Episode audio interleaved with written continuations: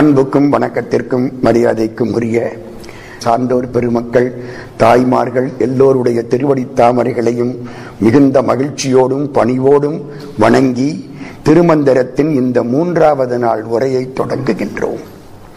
முதல் நாள் நாம் சிந்தித்தது திருமந்திரத்தில் அறங்கள் அறநெறிகள். இரண்டாவது நாள் நாம் சிந்தித்தது திருமந்திரத்தில் பராசக்தியின் பெருமை. மதுரையிலே கட்டிகுளம் மாயாண்டி சுவாமிகள் என்று ஒரு பரமஞானி இருந்தார். அந்த வரலாற்றை நேற்றைக்கு லேசாக நினைவூட்டினோம். திருச்சிராப்பள்ளிக்கு போகிறார் ஒரு அந்தனர் வீடு. அந்த அந்தனரை பார்த்து உனக்கு பத்தாவதாக ஒரு ஆண் குழந்தை பிறக்கும் என்று சொன்னார். அதே மாதிரி ஆண் குழந்தை பிறந்தது.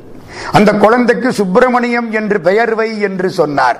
அதே மாதிரி சுப்பிரமணியம் என்று பெயர் வைத்தார்கள். திருவானைக்காவலிலே அந்த குழந்தைக்கு வேதம் சொல்லிக் கொடு என்றார். திருவானைக்காவலிலே வேத பாடசாலையிலே அந்த குழந்தைக்கு வேதம் சொல்லிக் கொடுத்தார்கள். அந்த குழந்தை வளர்ந்தது சுதந்திர போராட்டத்தில் ஈடுபட்டது சிறைப்பட்டது. சிறைக்கிலே இருந்து வெளியிலே வந்த பொழுது சுப்பிரமணிய பாரதியார் சுப்பிரமணிய சிவா இந்த சுப்பிரமணியம் மூணு பேரும் சந்தித்தார்கள். இந்த சுப்பிரமணியத்துக்கு வயசு கிட்டத்தட்ட இருபத்தஞ்சு முப்பது வயசு இருக்கும்.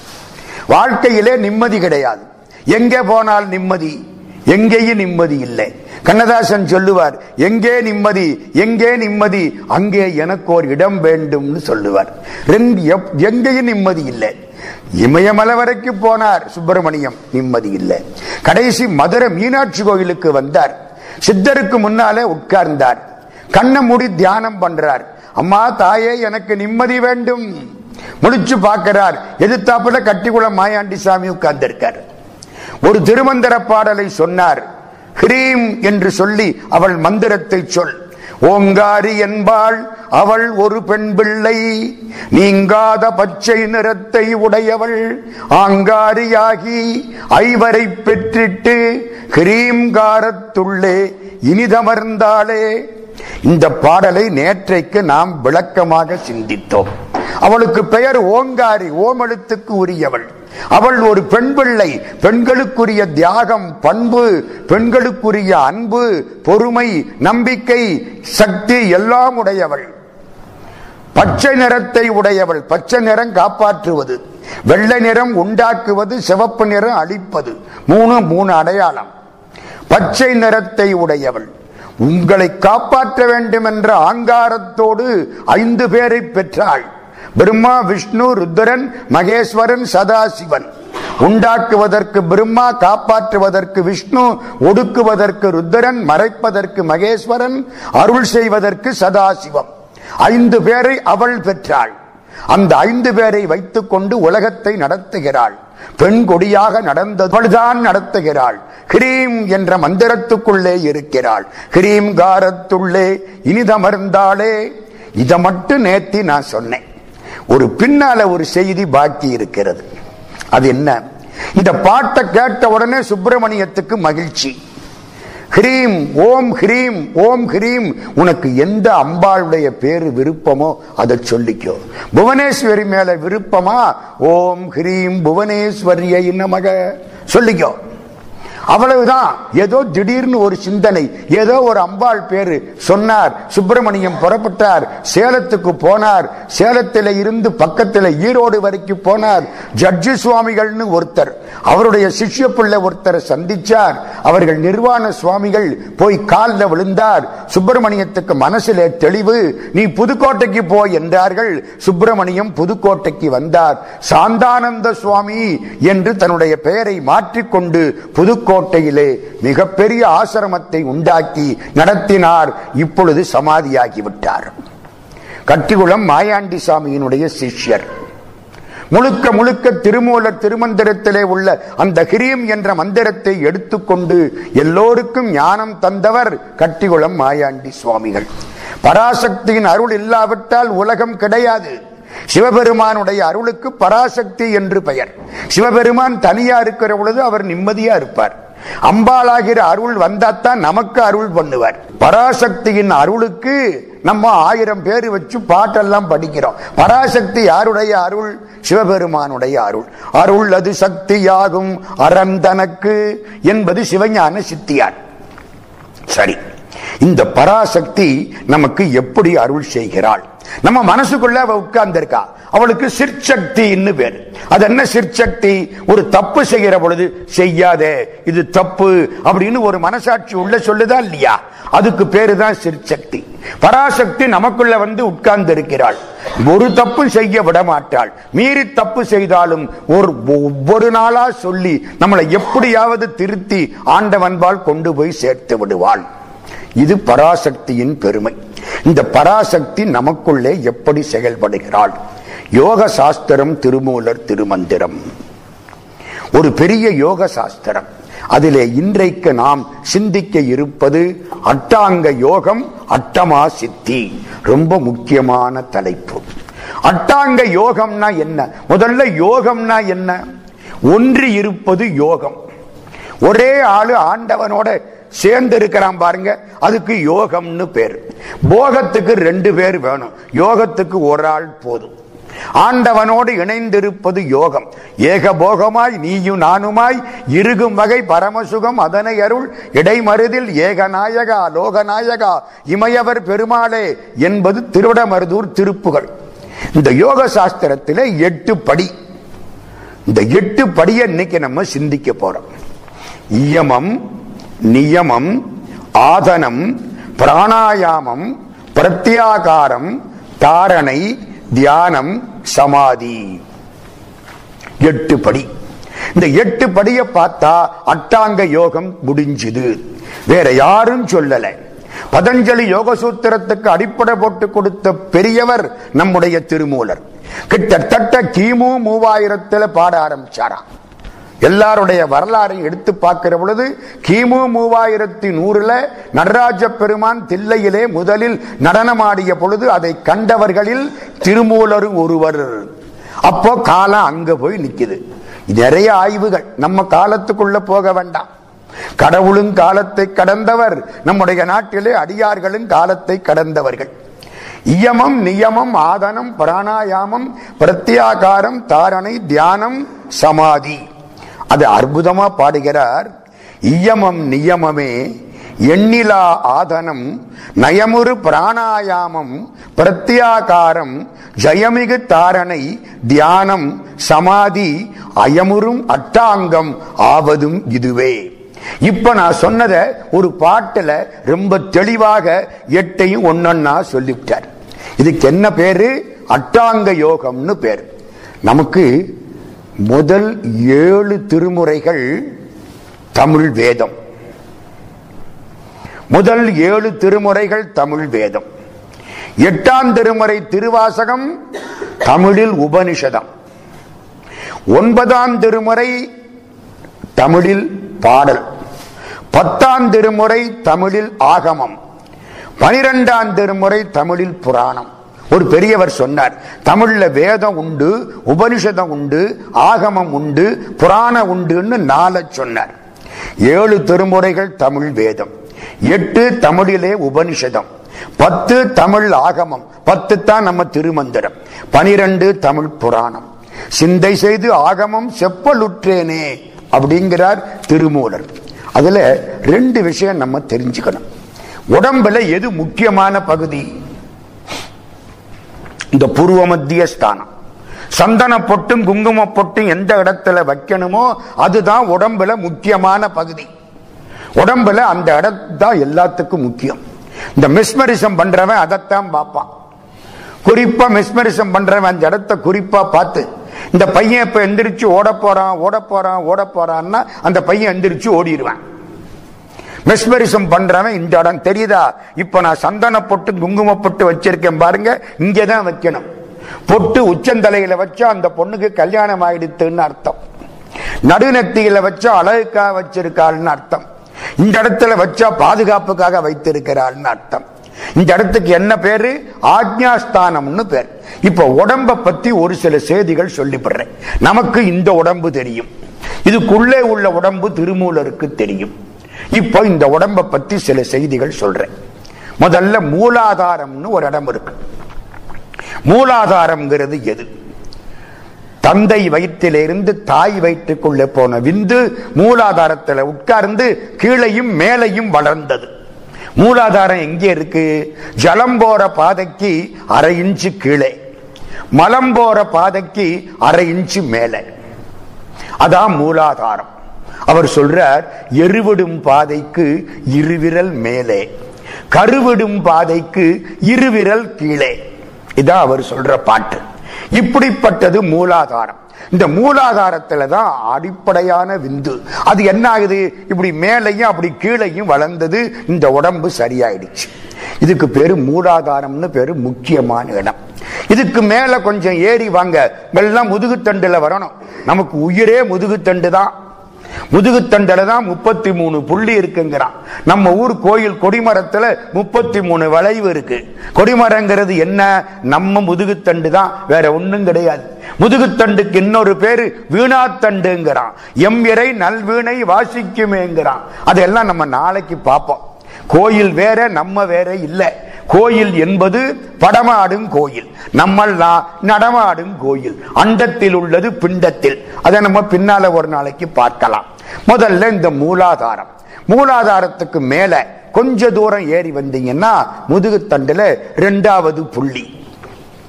ஜலம் போற பாதைக்கு நேர முதுகுத்தண்டுல உள்ள புள்ளி. அதுக்கு சுவாதிஷ்டானம்னு பேர். மூலாதாரம் ரெண்டாவது சுவாதிஷ்டானம். அதுக்கும் கொஞ்சம் மேல ஏறி வந்தா கொப்புள் கொப்புளுக்கு நேர முதுகுத்தண்டுல உள்ள புள்ளி அதுக்கு மணிபூரகம்னு பேர். அதுவும் தாண்டி மேலே ஏறி வந்தா இந்த இதயம் இருக்கிற இடம். டிக் டிக்னு அடிச்சுக்குது. இல்லை இருக்கா? அதுக்கு நேர முதுகுத்தண்டுல உள்ள புள்ளி அதுக்கு அநாகதம்னு பேர். அதுவும் தாண்டி மேல வந்தா இந்த தொண்டை. ஆண் வாய திறந்தா உள்ள ஏதோ ஒரு நாக்கு தொங்குறாப்புல தெரியுதா? அந்த இடம் அல்நாக்கும் உள்நாக்கும் சேர்ற இடம்.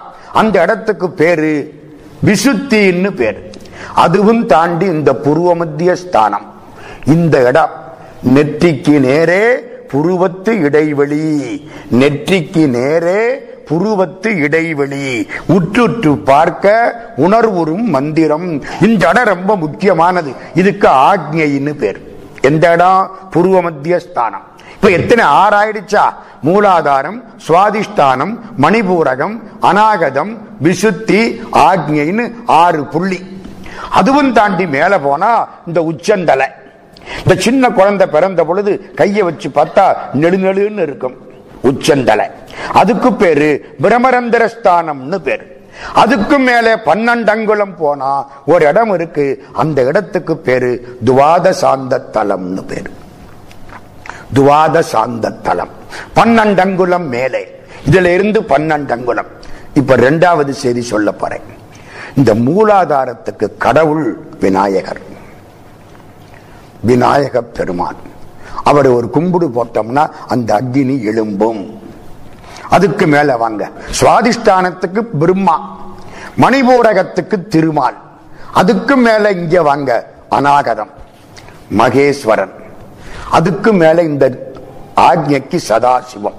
அஞ்சு பேரு அஞ்சு இடத்துல இருக்கிறாங்க. இந்த அஞ்சு உடம்புல முக்கியமான பகுதிகள். சரி. நம்ம கோயில் எடுத்துக்கிட்டு பார்த்தா இந்த இத்தனைக்கும் ஒவ்வொரு கோயில் அடையாளமா இருக்கு. மூலாதாரங்கிறது நம்ம கோயில்ல எந்த கோயில் தெரியுமா? திருவாரூர். திருவாரூர்ல சாமிக்கு என்ன பேரு? திருமூலட்டானேஸ்வரர். திருமூலட்டானம். அதான் அஸ்திவாரம் ஆரம்பம். திருவாரூர் மூலாதாரம். அதுக்கு மேல வாங்க சுவாதிஷ்டானம். சுவாதிஷ்டானம் என்பது திருவானைக்காவல். சிவபெருமானுக்கு பக்கத்தில் தண்ணீர் ஊற்றெடுக்கும் திருவானைக்காவல். அதுக்கும் மேல இந்த கொப்பூல் சொன்னல மணிபூரகம். அது திருவண்ணாமலை. அதுக்கும் மேல அநாகதம் இந்த ஹார்ட் சொன்னேன். அது சிதம்பரம். ஏன்? இங்கேயும் டிக் டிக்னு அடிக்கும். சிதம்பரத்திலையும் நடராஜா ஆடிக்கிட்டே இருப்பார். இங்க அடிக்கிறது நின்று போச்சுன்னா சுத்தி இருக்கவெல்லாம் அடிச்சுக்க ஆரம்பிச்சிருவான். ஐயோ போயிட்டாரே போயிட்டாரேன்னு. நடராஜா அதே மாதிரி. அவர் ஆட்டம் நின்று போனா உலகம் நின்று போயிடும். இந்த இடம் என்ன? சிதம்பரம். இந்த இடத்துக்கு வாங்க. கழுத்து இது இது திருக்காலத்தீன் விசுத்தி என்பது திருக்காலத்தீன் அதுவும் தாண்டி இந்த ஆக்ஞாஸ்தானம். குங்குமப்பட்டு சந்தனப்பட்டு வைக்கிற இடம். வைணவ பெருமக்கள் நாமத்தை ஆரம்பிக்கிற இடம். இங்கேதான் எல்லாத்துக்கும் அடிப்படை. சிவமும் சக்தியும் அங்கே இருக்கின்றன. சிவபெருமான் சிவப்பாய் இருக்கிறார் சக்தி பச்சையாய் இருக்கிறாள் இப்படி ஒரு பார்வை. சிவமும் திருமாலும் அங்கேதான் இருக்கிறார்கள். சிவபெருமான் சிவப்பாய் இருக்கிறார் திருமால் பச்சையாய் இருக்கிறார் ரெண்டு ஜவ்வு தெரியுமா? ஞானிகளுக்கு உள்பார்வையில ஒன்னு சிவபெருமான் சிவப்பு இன்னும் ஒன்னு திருமால் அல்லது பராசக்தி பச்சை. இந்த ரெண்டு இந்த இடத்துல தெரியும். இது எந்த ஊரு? காசி. புருவ மத்தியமே காசி. இதெல்லாம் சொன்னது பரஞ்சோதி முனிவர் திருவளையாடல் புராணம் மதுரையில் பாடினது இந்த இடத்துக்கு என்ன? காசி. காசியின் தாண்டி மேல உச்சந்தலைக்கு போங்க. பிரமரந்தர ஸ்தானம். அது எந்த ஊரு? கைலாசம். அதுக்கு மேல கைலாசம். அதுக்கு மேல பன்னெண்டங்குளம். சிவமும் சக்தியும் இணைந்திருக்கக்கூடிய இடம். பன்னெண்டங்குளம் அதுக்கு மேல. நம்ம தூங்குற பொழுது நம்முடைய ஆன்மா உடம்புக்குள்ள இருக்காதான். அசந்து தூங்குறோம் பாருங்க. தன்னை மறந்து தூங்குறோம் பாருங்க. சில பேர் சொல்றான் பொன மாதிரி தூங்குறான்டான். மாதிரி இல்லை அதான். அதுக்கு ரிஹர்சல் பண்ணி பார்த்துக்கிட்டு இருக்கேன். இந்த ஃபைனலாக ஒண்ணு நடக்க போகுது இல்லை அதுக்கு இப்ப ரிஹர்சல் பண்ணி பார்க்கிறேன். உறங்குவது என்பது சாக்காடு விடிப்பது என்பது பிறப்பு. திருவள்ளுவர் சொல்றார் உறங்குவது போலும் சாக்காடு உறங்கி விழிப்பது போலும் பிறப்பு. திருக்குறள். தூங்குற பொழுது பணம் மாதிரி தூங்குறான். ஏன்? உயிர் அங்கே இருந்து மேல போயிருது மூச்சு மட்டும் ஓடிக்கிட்டு இருக்கு.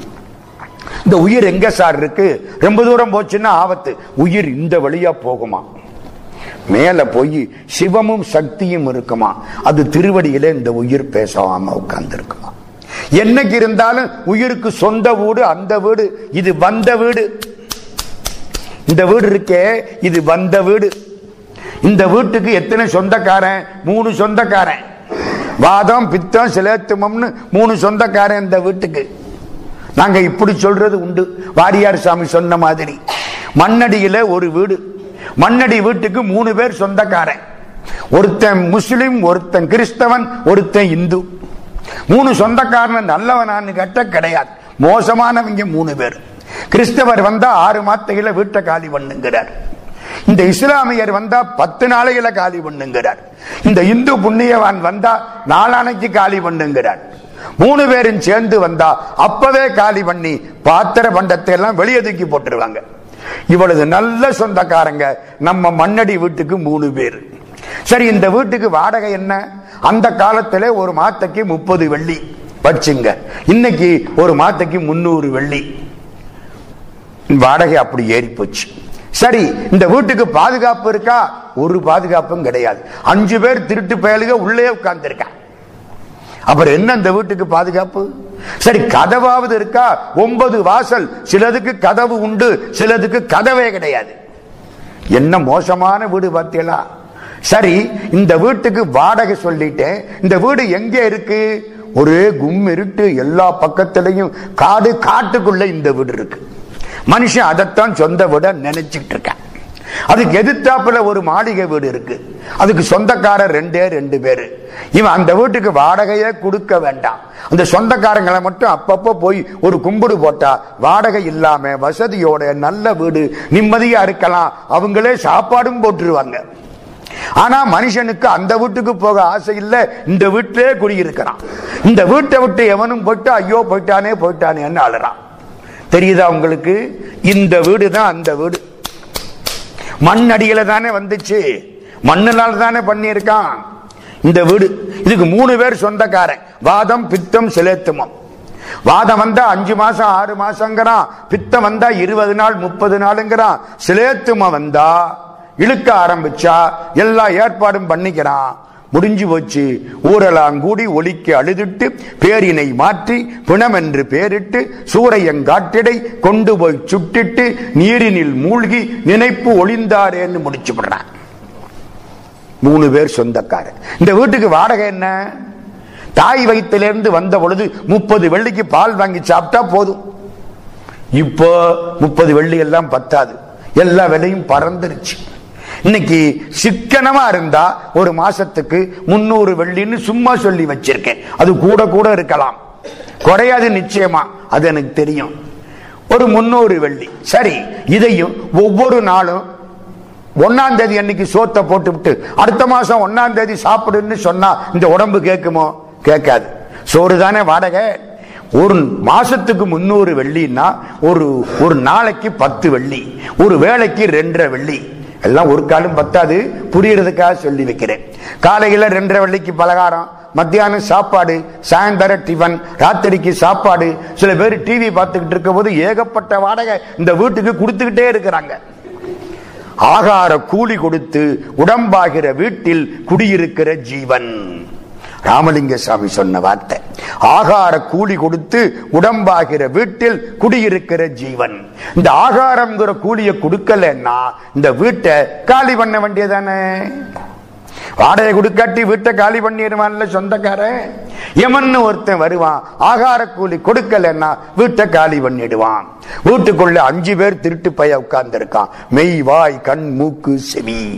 இழுத்துக்கிட்டே போயிடுறான். நம்மளை எங்கெங்கேயோ கொண்டே மாட்டி விட்டுறான். அதுவும் தவிர இந்த வீட்டுக்கு ஒன்பது துவாரம். சில துவாரத்துக்கு மூடி உண்டு. சில துவாரத்துக்கு மூடி கிடையாது. வாய்க்கு மூடி உண்டு கண்ணுக்கு மூடி உண்டு காதுக்கு மூடி உண்டோ? கையை வச்சு மூடினா தானே உண்டு? என்ன அர்த்தம்? எல்லாத்தையும் கேட்டுக்கோ எல்லாத்தையும் பேசிவிடாதே எல்லாத்தையும் பார்க்க வேண்டாம் கேட்டுக்கோ ஏன்? ரொம்ப நேரம் பார்த்தா கண்ணு வலிக்கும். ரொம்ப நேரம் பேசினா வாய் வலிக்கும். ரொம்ப நேரம் நடந்தா கால் வலிக்கும். ரொம்ப நேரம் கேட்டால் காது வலிக்காது. காது வலிக்குமா? வலிக்காது. அதனாலதான் செல்வத்து செல்வம் செவிச்செல்வம் அச்செல்வம் செல்வத்துளெல்லாம் தலை. எதுக்கு சொல்ல வந்தேன்? இந்த வீடு நமக்கு இருக்கு. இந்த வீட்டில் மனுஷன் ஆன்மா உட்கார்ந்து இருக்கு நிம்மதியா எந்த சொந்த வீடு அந்த சிவனும் சக்தியும் இருக்கிற வீடு சொந்த வீடு. அந்த வீட்டுக்கு வாடகை கிடையாது. அவ்வப்பொழுது ஓம் நம சிவாய ஓம் நம சிவாய ஓம் நம சிவாய போற்றி ஓ நம சிவாய புயங்கனே மயங்குகின்றேன். போற்றி ஓ நம சிவாய புகலிடம் பிரிதொன்றில்லை போற்றி ஓ நம சிவாய புறமனை போக்கல் கண்டாய். போற்றி நமச்சிவாய. ஜெக ஜெய போற்றி போற்றி. தரிக்கிலேன் காய வாழ்க்கை. சங்கரா போற்றி. வானவிருத்தனே போற்றி. எங்கள் விடலையே போற்றி. ஒப்பில் ஒருத்தனே போற்றி. உம்பர் தம்பிரான் போற்றி. தில்லை நிறுத்தனே போற்றி. எங்கள் நின்மலா போற்றி போற்றி. சொல்லிக்கிட்டு இருந்தா சோறு அந்த ஆளே போற்றுவார் வீட்டுக்காரர். சிவபெருமான் அவருக்கு பேரு அம்பாள்னு அந்த அம்மாவுக்கு பேரு. இந்த ரெண்டு பேர் இருக்கிறாங்க. அந்த வீட்டை விட்டு விட்டு இந்த வீட்டை நம்பி உட்கார்ந்து சரி தூங்குற பொழுது என்ன ஆகுது தூங்குற பொழுது இந்த ஆன்மா அந்த வீட்டுல போய் உட்கார்ந்து இருக்கு சிவனுக்கும் சக்திக்கும் நடுவில் உட்கார்ந்து இருக்கு எங்க? அந்த அங்க. அந்த பன்னெண்டு அங்குலத்துக்கு மேல. முழிக்கிற நேரம் வந்த உடனே சரட்டுன்னு வந்து உள்ள வந்துடுது. முழிச்சுக்கிறோம் நம்ம. இந்த ஆளுக்கு உயிர் வந்துருச்சுறாங்கிற அது வரைக்கும் எப்படி கிடந்தான்? செத்தவ மாதிரி கிடந்தான். என்ன நடந்தாலும் தெரியாது. மறந்துட்டு கிடந்தான். இந்த பன்னெண்டங்குலத்துக்கு மேலே சிவத்தோடும் சக்தியோடும் ஆன்மா இணைந்திருக்கக்கூடிய இடம் துவாதசாந்த பெருவழி எந்த ஊரு? மதுரை. அதனாலதான் மதுரையில சொக்கலிங்க பெருமானுக்கு மீனாட்சிக்கு ரெண்டு பேருக்கும் துவாதசாந்த பெருவழியில் இருக்கக்கூடிய சிவனும் சக்தியும்னு பேர். துவாதசாந்த பெருவழியில் துரியங்கடந்த பரநாத மூலத்தலத்து முளைத்த முழு முதலே முத்தந்தருகவே முக்கச்சுடற்கு விருந்திடும் மும்முலையாய் முத்தந்தருகவே என்பது குமரகுருபர சுவாமிகள் பாடிய மீனாட்சி அம்மை பிள்ளை தமிழ். சரி இப்ப அடுத்த ஸ்டெப்புக்கு போறேன். இந்த உடம்பை பத்தி பேசிக்கிட்டு இருக்கேன். நம்ம உடம்பு நம்ம சொந்த கதை இதெல்லாம். இந்த மூலாதாரத்துல ஒரு அக்னி இருக்கு. காற்றோட இணைஞ்சு இருக்கு இந்த மூலாதாரம் இந்த கையை நான் இப்ப காமிக்கிறேன் பாருங்க இந்த அஞ்சு தலை பாம்பு அது மாதிரி ஒரு கூட்டுக்குள்ள உட்கார்ந்து இருக்கு இந்த மூலாதாரத்தில் உள்ள அந்த அக்னி இப்படி இருக்கு. அந்த அக்னி அங்கேயே இருக்கு. அது மேல கிளம்பினா முதுகுத்தண்டு வழியா மேல ஏறி வரும். எப்ப சார் கிளம்பும்? இப்படி மூடி வச்சிருக்கு. இந்த மூடி வச்சிருக்கிற பாம்பை தலையில ஒரு போடு போட்டா பாம்பு அப்படி தலையை தூக்கும். அப்படி தலையை தூக்கிட்டா இது போறதுக்கு வழி கிடைக்கும். ஒரு வாழ்வு மாதிரி வச்சுங்களேன். அங்கே அடிச்ச உடனே இந்த வாழ்வு நிமிந்துக்கும் உடனே இந்த பாம்பு அதாவது இந்த அக்னி இந்த காற்று எல்லாம் சேர்ந்து மேல புறப்படும். மேல புறப்பட்டு மூலாதாரத்தில் இருந்து சுவாதிஷ்டானத்துக்கு வந்து மணிபூரகத்துக்கு வந்து அநாகதத்துக்கு வந்து விசுத்தி ஆக்ஞை இந்த இடத்துக்கு வந்துடும். ஆக்ஞைங்கிற இடத்துக்கு வர்ற பொழுது இந்த வெப்பமான இடமா? உடம்புல மூணு மண்டலம் சொல்றார் திருமூலர் கொப்பூலுக்கு கீழே உள்ள பகுதி அக்னி மண்டலம். கொப்பூல்ல இருந்து இந்த விசுத்தி இந்த அநாகதம் இருக்கு பாருங்க. அது வரைக்கும் உள்ள பகுதி சூரிய மண்டலம். ஏன்? இதுவரைக்கும் உள்ள பகுதி. விசுத்தியும் சேர்த்து. ஆக்ஞையில இருந்து ஆரம்பிச்சா அதுக்கு பேரு சந்திர மண்டலம். தி- திரும்ப சொல்றேன். மூலாதாரம் சுவாதிஷ்டானம் மணிபூரகம். இந்த மூணும் சேர்த்தா அக்னி மண்டலம். அதுக்கு மேல அநாகதம் விசுத்தி அந்த ரெண்டும் சூரிய மண்டலம். இந்த ஆக்ஞாஸ்தானத்தில் ஆரம்பிச்சு இதுக்கு மேல உள்ள இடம் சந்திர மண்டலம். இப்ப இதையெல்லாம் தாண்டி வந்துருச்சு. எது? இந்த அக்னி. இந்த அக்னி கொப்பூலுக்கு கீழே இருக்கிற வரைக்கும் இந்த மனசு சஞ்சலப்பட்டுக்கிட்டே இருக்கும். அழகான பொண்ணை பார்த்தா கல்யாணம் பண்ணிக்கலாமான்னு தோணும். நல்ல காரை பார்த்தா நம்ம வாங்கிடலாமான்னு ஆசைப்படும். அடுத்தவன் பையில பணத்தை பார்த்தா எடுக்கலாமான்னு தோணும். எங்க இருக்கிற வரைக்கும் இந்த கொப்பூலுக்கு கீழே இருக்கிற வரைக்கும். அதுக்கு மேல போயிடுச்சுன்னா எந்த கெட்ட வழிக்கும் இந்த ஆன்மா போகாது. இப்ப இங்க வருதுன்னு வச்சுங்க. இது கொஞ்சம் இந்த இடத்துல இருக்கு. இன்னும் கொஞ்சம் மேல போகுது. அப்போ திடீர்னு இதுக்கு ஆசை உண்டாகி போனா இவ்வளவு காலமா பண்ண தவம் வீணா போயிடும் திரும்ப சொல்றேன். மூலாதாரத்து அக்னியை எழுப்புறோம். எப்படி எழுப்புறது? பிராணாயாமத்தின் மூலம் எழுப்பலாம் பிராணாயாமம்னா என்ன? திருமந்திரத்தில் முக்கியமான பகுதி இது. பிராணாயாமம்னா என்ன? வலது மூக்கில் மூச்சு ஓடும் இடது மூக்கில் மூச்சு ஓடும் சில சமயம் அந்த அங்கிருந்து அப்படி மாறி போய் ஓடும். அதுக்கு ஒரு பட்டியலே போட்டிருக்காங்க. காலையில நாலுல இருந்து ஆறு வரைக்கும் வலது மூக்கில் மூச்சு ஓடும். ஆறுல இருந்து எட்டு வரைக்கும் இடது மூக்கில மூச்சு. எட்டு டு பத்து வலது பத்து டு பன்னெண்டு இடது. இப்படியே ஓடும் சாதாரணமா. கொஞ்சம் ஒ- ஒருபடி மேல போறேன். நம்ம கீழே விழுந்து படுத்து கிடக்கிற போது இந்த பாருங்க இடது கையை கீழே வச்சு படுத்திருந்தா வலது மூக்கில மூச்சு ஓடும். வலது கையை கீழே வச்சு படுத்திருந்தா இடது மூக்கில மூச்சு ஓடும். படுத்த உடனே எல்லாம் ஓடாது. படுத்து ஒரு அஞ்சு நிமிஷம் ஆக விட்டு டெஸ்ட் பண்ணி பாருங்க. கையை வச்சு பார்த்தா உங்களுக்கே தெரியும் மூச்சு இந்த மூக்கில் ஓடுதா அந்த மூக்கில் ஓடுதா. நீங்க பாட்டுக்கு ரெண்டு மூக்கிலையும் ஓடுதுன்னு சொல்லப்படாது. ஒரு அஞ்சு நிமிஷம் ஆக விட்டு பாருங்க தெளிவா தெரியும். ஒரு மூக்கை மூடிக்கிட்டு இன்னொரு மூக்கு வழியா கூட பார்க்கலாம். அழகா தெரியும். சரி இந்த மூச்சு தான் நமக்கு அடிப்படை. இதை வச்சுத்தான் நம்ம வாழ்க்கை. திருமந்திரத்தில் இதை ரொம்ப அழுத்தமா அவர் சொல்றார். இந்த மூச்சு பயிற்சிங்கிறார். நாங்க கைலாச யாத்திரை போற பொழுது எங்களை காப்பாத்தினது இந்த மூச்சு பயிற்சி தான் மூச்சு பயிற்சி இல்லைன்னா நம்மளால அங்கெல்லாம் போக முடியாது. ஆக்சிஜன் குறைச்சல். தார்ச்சன் கிட்ட போயிட்டோம். தார்ச்சனுங்கிறது நேபாளத்தில் காட்மண்டில் இருந்து 850 கிலோமீட்டர் தாண்டி. ரொம்ப கஷ்டம். டெல்லி போய் டெல்லியில இருந்து நேபாளம் தலைநகர் காட்மண்டுக்கு பிளைட்ல போய் அப்போவெல்லாம் ஒன்றும் தெரியல. காட்மண்டுல இருந்து கொடாரின்னு ஒரு பகுதி அதுதான் அவங்களுடைய எல்லை. அதாவது நேபாளத்தின் எல்லை திபேத்து ஆரம்பிக்குது. திபேத்து சீனாவினுடைய கண்ட்ரோல்ல இருக்கு. சீனாக்காரன் தான் முழுக்க நிக்கிறான். நேபாளம் எல்லை கொடேரி. அதுக்கு அடுத்தாப்புல ஃப்ரெண்ட்ஷிப் பிரிட்ஜ் நட்பு பாலம். நட்பு பாலத்தை தாண்டினா அந்த பக்கம் திபேத் இந்த பக்கம் நேபாளம். நடுவில் முரட்டு ஆறு அழகு நந்தா ஓடுது அந்த பக்கம் போயிட்டா திபேத். அது உடம்பு நல்லா இருக்கும். வசதியா இருக்கும். ஏதோ குளிர் லேசா இருக்கும் அது ஒன்றும் பெரிய காரியம் இல்லை. நீங்க அந்த பக்கம் இந்த ஆத்தை தாண்டி போயிட்டீங்களா? திபேத். அங்கே இருந்து ஒரு ஜீப் எடுத்துக்கிட்டு போறோம். ஜீப்ல அதிகபட்சம் ஆறு பேர் உட்காரலாம்.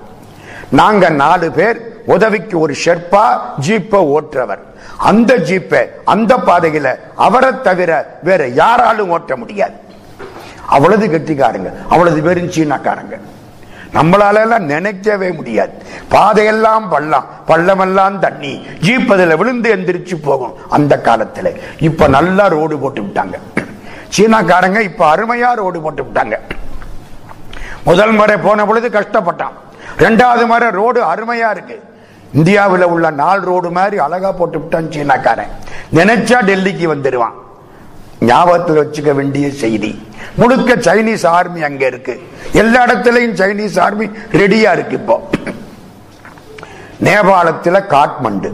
காட்மண்டுல இருந்து ஜீப்பு. ஜீப்புல போனா ஒரு 150 கிலோமீட்டர் போன உடனே நியாலம்னு ஒரு இடம். நியாலத்துக்குள்ள போய் இறங்கிட்டான் அவ்வளவுதான். சும்மா கை காலெல்லாம் அதுவா ஆட ஆரம்பிக்குது. கடும் குளிர் சரியான குளிர். இந்த மூச்சு திணறல் உள்ளவங்க ரொம்ப தடுமாறி போயிடுறாங்க. திடீர்னு ஒரு சேஞ்ச் ஆஃப் கிளைமேட்டா உடம்பு அதுக்கு பழகலியா? காருக்குள்ளே உட்கார்ந்து இருந்தமா வெளியில போன உடனே அந்த காற்று பத்த உடனே மூச்சு விட முடியல திணறாங்க. என்ன செய்யணும் அப்ப? பிராணாயாமம் பண்ணணும். நியாலத்துல இறங்கின உடனே சார் பிராணாயாமம்னா ரொம்ப கஷ்டமா இல்ல. சொல்ல போறேன் இப்போ உங்களுக்கு அதை. அந்த பிராணாயாமம் பண்ணினீங்கன்னா இந்த மூச்சு நல்லா விட முடியும். எந்த குளிரும் ஒன்றும் பண்ணாது. ஆனா குளிருக்கு ஸ்வெட்டர் எல்லாம் போட்டுக்கணும். அது வேற விஷயம். அதுக்காக உடம்ப திறந்து போட்டா உட்கார முடியும்.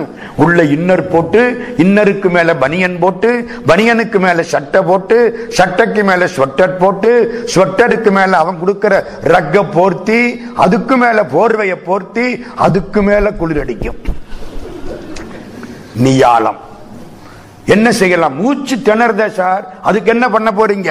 அதுக்கு ஒரே வழி பிராணாயாமம். சில பேர் அந்த பூண்டு அதை எடுத்து மூக்கில் வச்சுக்கிறாங்க. சில பேர் சூடம் செத்ததுக்கு அப்புறம் தான் மூக்கில் சூடம் வைப்பாங்க. சூடத்தை எடுத்து லேசா அப்படி வச்சு இழுத்துக்கிறாங்க. எல்லாம் செய்யலாம். ஒரே வழி பிராணாயாமம். உடம்பு நல்லா இருக்கும். உறுப்பு சிவக்கும் உரோமம் கருக்கும் புறப்பட்டு போகான் புரிஷடையோனே திருமூலர் திருமந்திரம். பிராணாயாமம் பண்ணிட்டீங்கன்னா கவலையே கிடையாது. எங்களோட வந்தவங்க பல பேர் எல்லாம் இழுக்குது. பாவமா இருக்கு. அப்படி மூணு டாக்டர் வந்தாங்க. மூணு டாக்டருக்கு முழு வேலை. ஒரு டாக்டர் அவரே படுத்துட்டாரு. மிச்ச ரெண்டு டாம டாக்டர் மனுஷன் தானே. ரெண்டு டாக்டர் எல்லா வேலையும் பார்த்தாங்க. அது கூட பரவாயில்ல. அங்க இருந்து புறப்பட்டு போனா முழுக்க பிராணாயாமம். நான் சிம்பிளா பிராணாயாமம் சொல்லி தர்றேன் இப்போ. எல்லாரும் செய்யலாம். கஷ்டப்படவே வேண்டாம். அதுக்கு வர்றேன். அது அவ்வளவு உதவியா இருக்கு. சரி அங்க இருந்து மேல போறீங்க. நியாலம் தாண்டினா அங்கேருந்து ஒரு ஒரு பகுதி. அது ஒரு 150 கிலோமீட்டர். எல்லாம் மேல ஏறிக்கிட்டே போகுது. அதுக்கு மேல ஒரு 150 கிலோமீட்டர். எல்லாம் ஏறி கடைசியில கிட்டத்தட்ட 700 750 கிலோமீட்டர் போனா மானசரோவர் தீர்த்தம். மானசரோவர் கிட்ட போற பொழுது ரொம்ப கடுமையா இருக்கு குளிர். மானசரோவர்ல குளிச்சு எந்திரிச்சா ஆளு விரைச்சே போயிடுறான் குளிக்கிறது பெரிய காரியம். முடியும். மனசுல ஒரு தைரியம் இருந்தா முடியும். சிவா திருச்சிற்றம்பலம் சென்றாடும் தீர்த்தங்கள் ஆனார் தாமே ஒரு குளியல் போடுங்க. எனக்கு எல்லாரும் பயமுறுத்தினாங்க. அதெல்லாம் வேண்டாம். குளிக்காதீங்க குளிச்சா விரைச்சு போயிருவீங்க. சிங்கப்பூர்ல எல்லாம் போய் பேசணும். இப்பவே விரைச்சு போனா என்னத்துக்கு ஆகிறது? சொல்லுவாங்களா இல்லையா? ராமகிருஷ்ண மடத்தின் தலைவர் கமலாத்மானந்த மகாராஜ். எங்க மேல பிரியமுள்ள சாமி. போங்க. புரோட்சனம் பண்ணிக்கிடுங்க. குளிக்கணும்னு கட்டாயம் இல்லை ஒரு பாசம் அந்த சாமிக்கு. நாங்க ராத்திரி எட்டு மணிக்கு போனோம். எங்களோட வந்த ஒருத்தர் ஒரு பேங்க் மேனேஜர் அவர் இறங்கிட்டார் தண்ணிக்குள்ள. எப்படி இருக்கும்? பார்த்தேன் சரி நம்மளும் இறங்க வேண்டியதான் தினம் இந்த தண்ணியில குளிக்கணும்னு நான் பிரசங்கம் பண்ணியிருக்கேன்.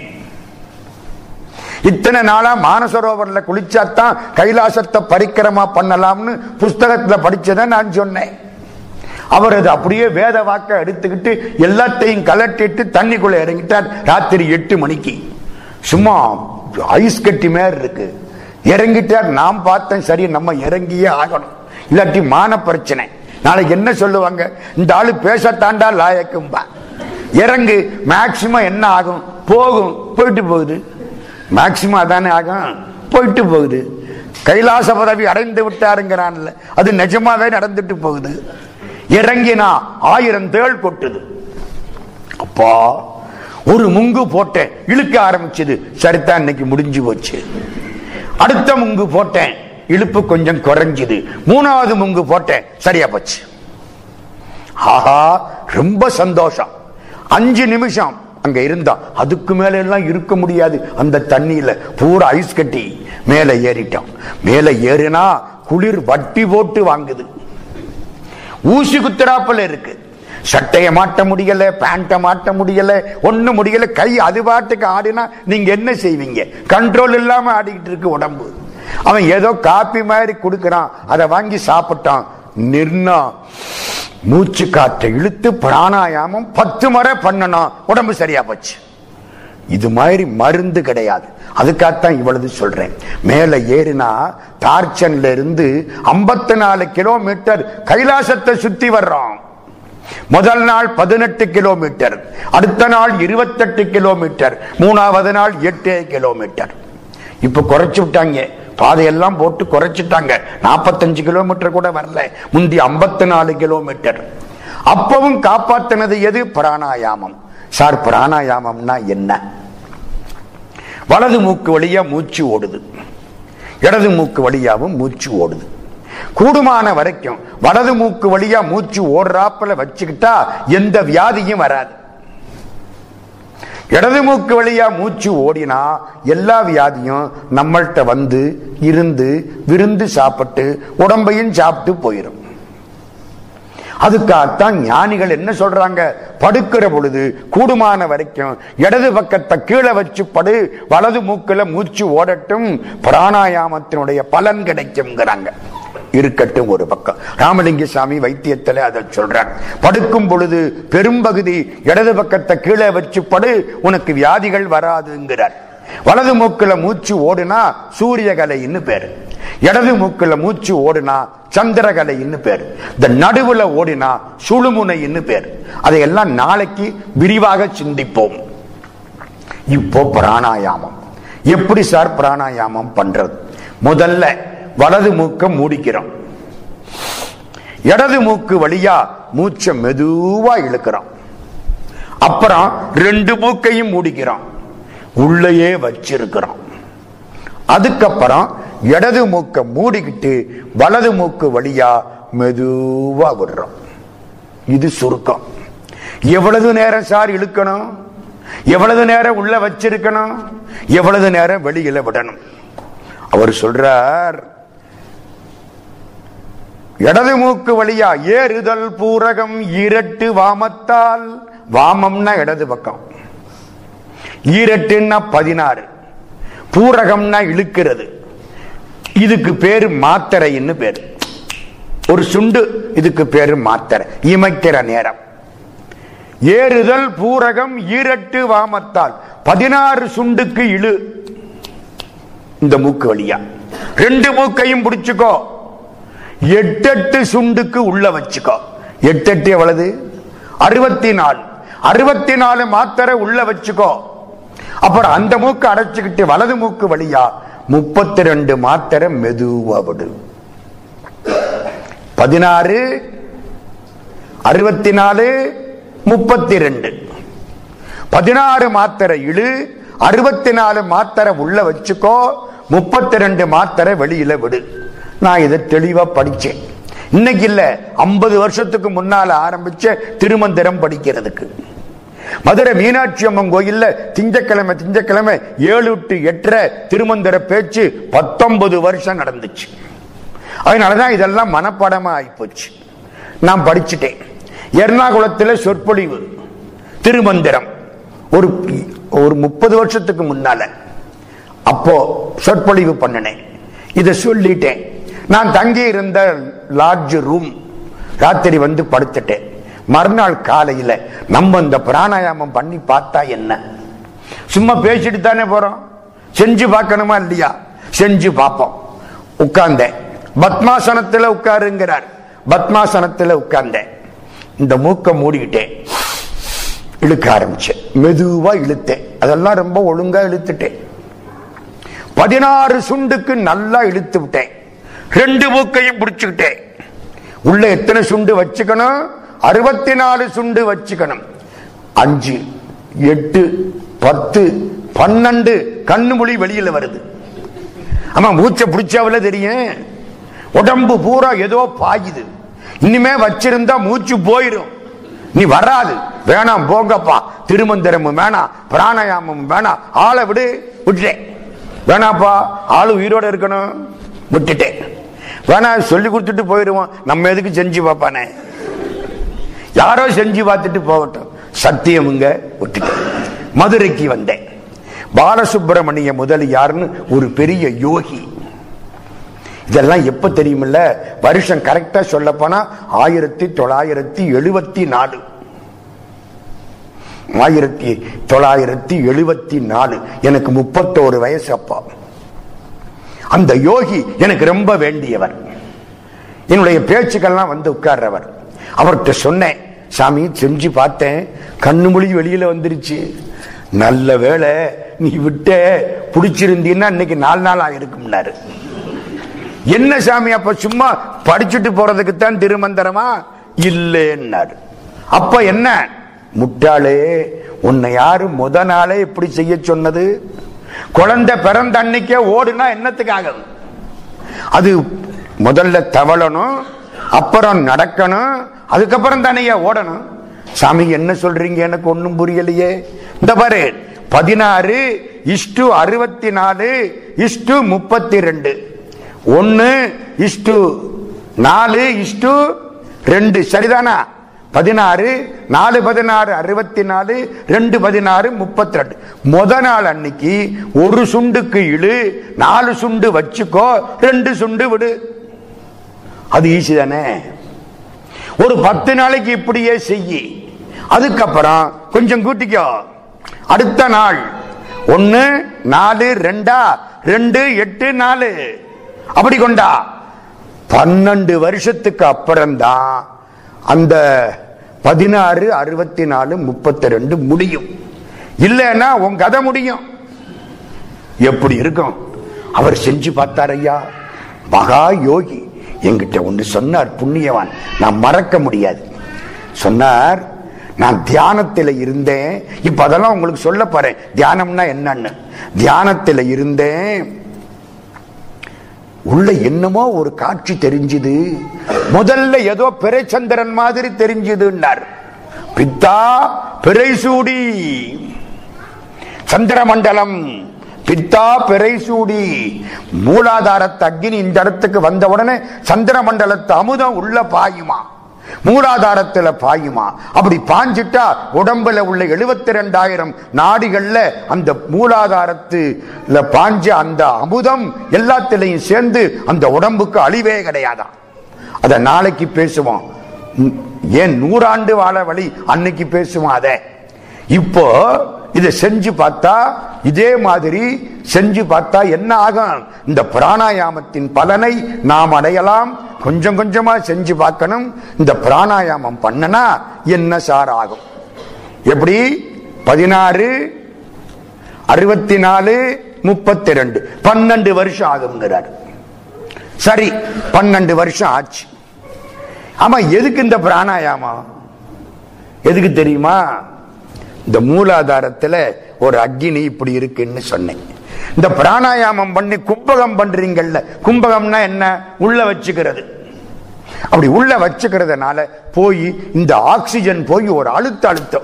அப்படி அழுத்தின உடனே அந்த பாம்பு மாதிரி இருக்குது மேல தூக்கும்.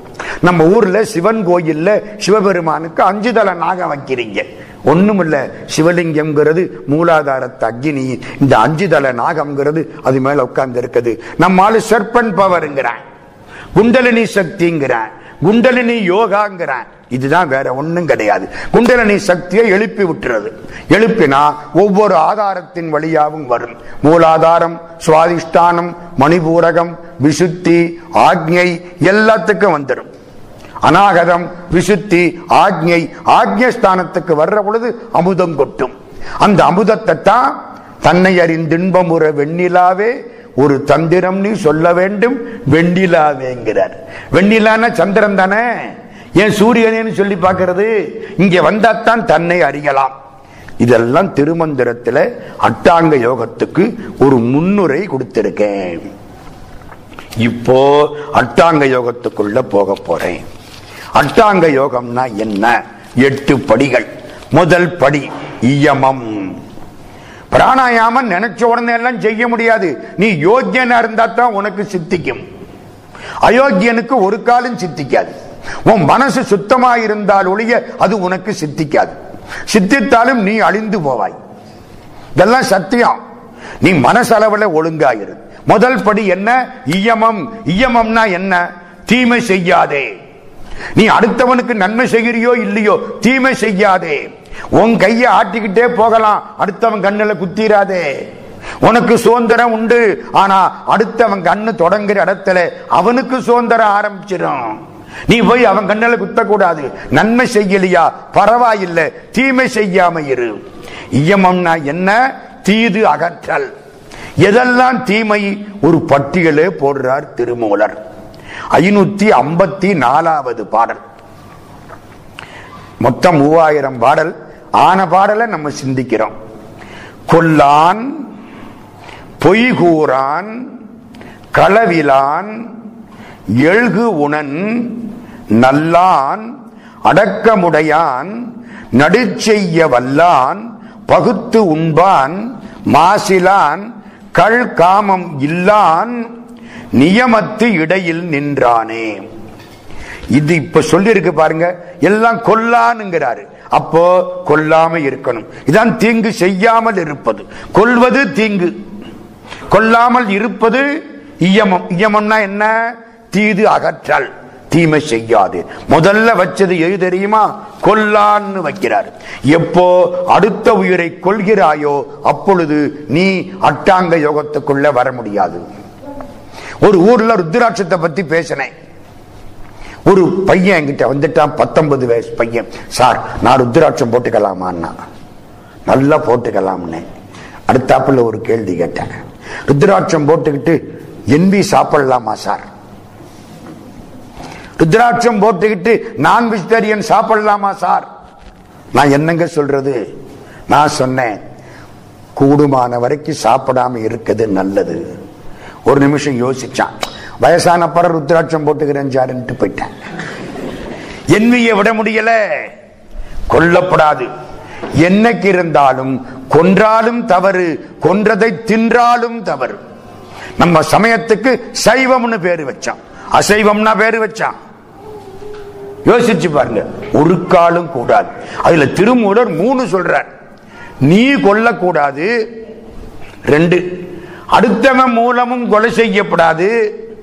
மூணு கொல்றவனுக்கு துணையா இருக்கப்படாது நான் துப்பாக்கி வாங்கி தரேன் நீ பாட்டுக்கு சுடு. நான் அறிவாள் வாங்கி தரேன் ஆட்டை விட்டு. மூணு இதுதான் ரொம்ப அடிப்படைங்கிறார்.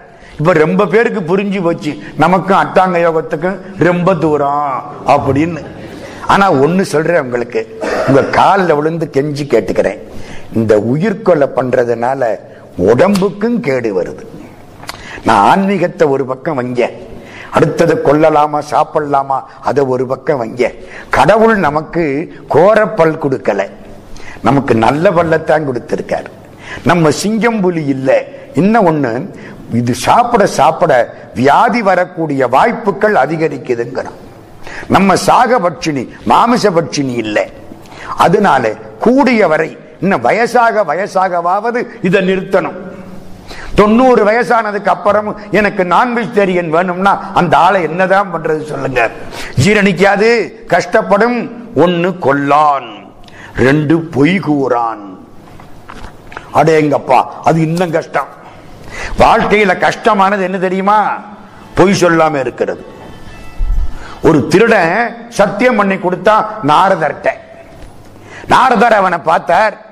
என்னடா பண்ற? சாட் பொய் சொல்லுவேன். திருடுவேன் கற்பழிப்பேன் கொலை பண்ணுவேன். ஏண்டா? பொழப்பு நடக்கணும். பிள்ளை குட்டி இருக்கு பண்டாட்டி இருக்கா? வயசான அப்பா அம்மா நான் என்ன பண்ணுவேன்?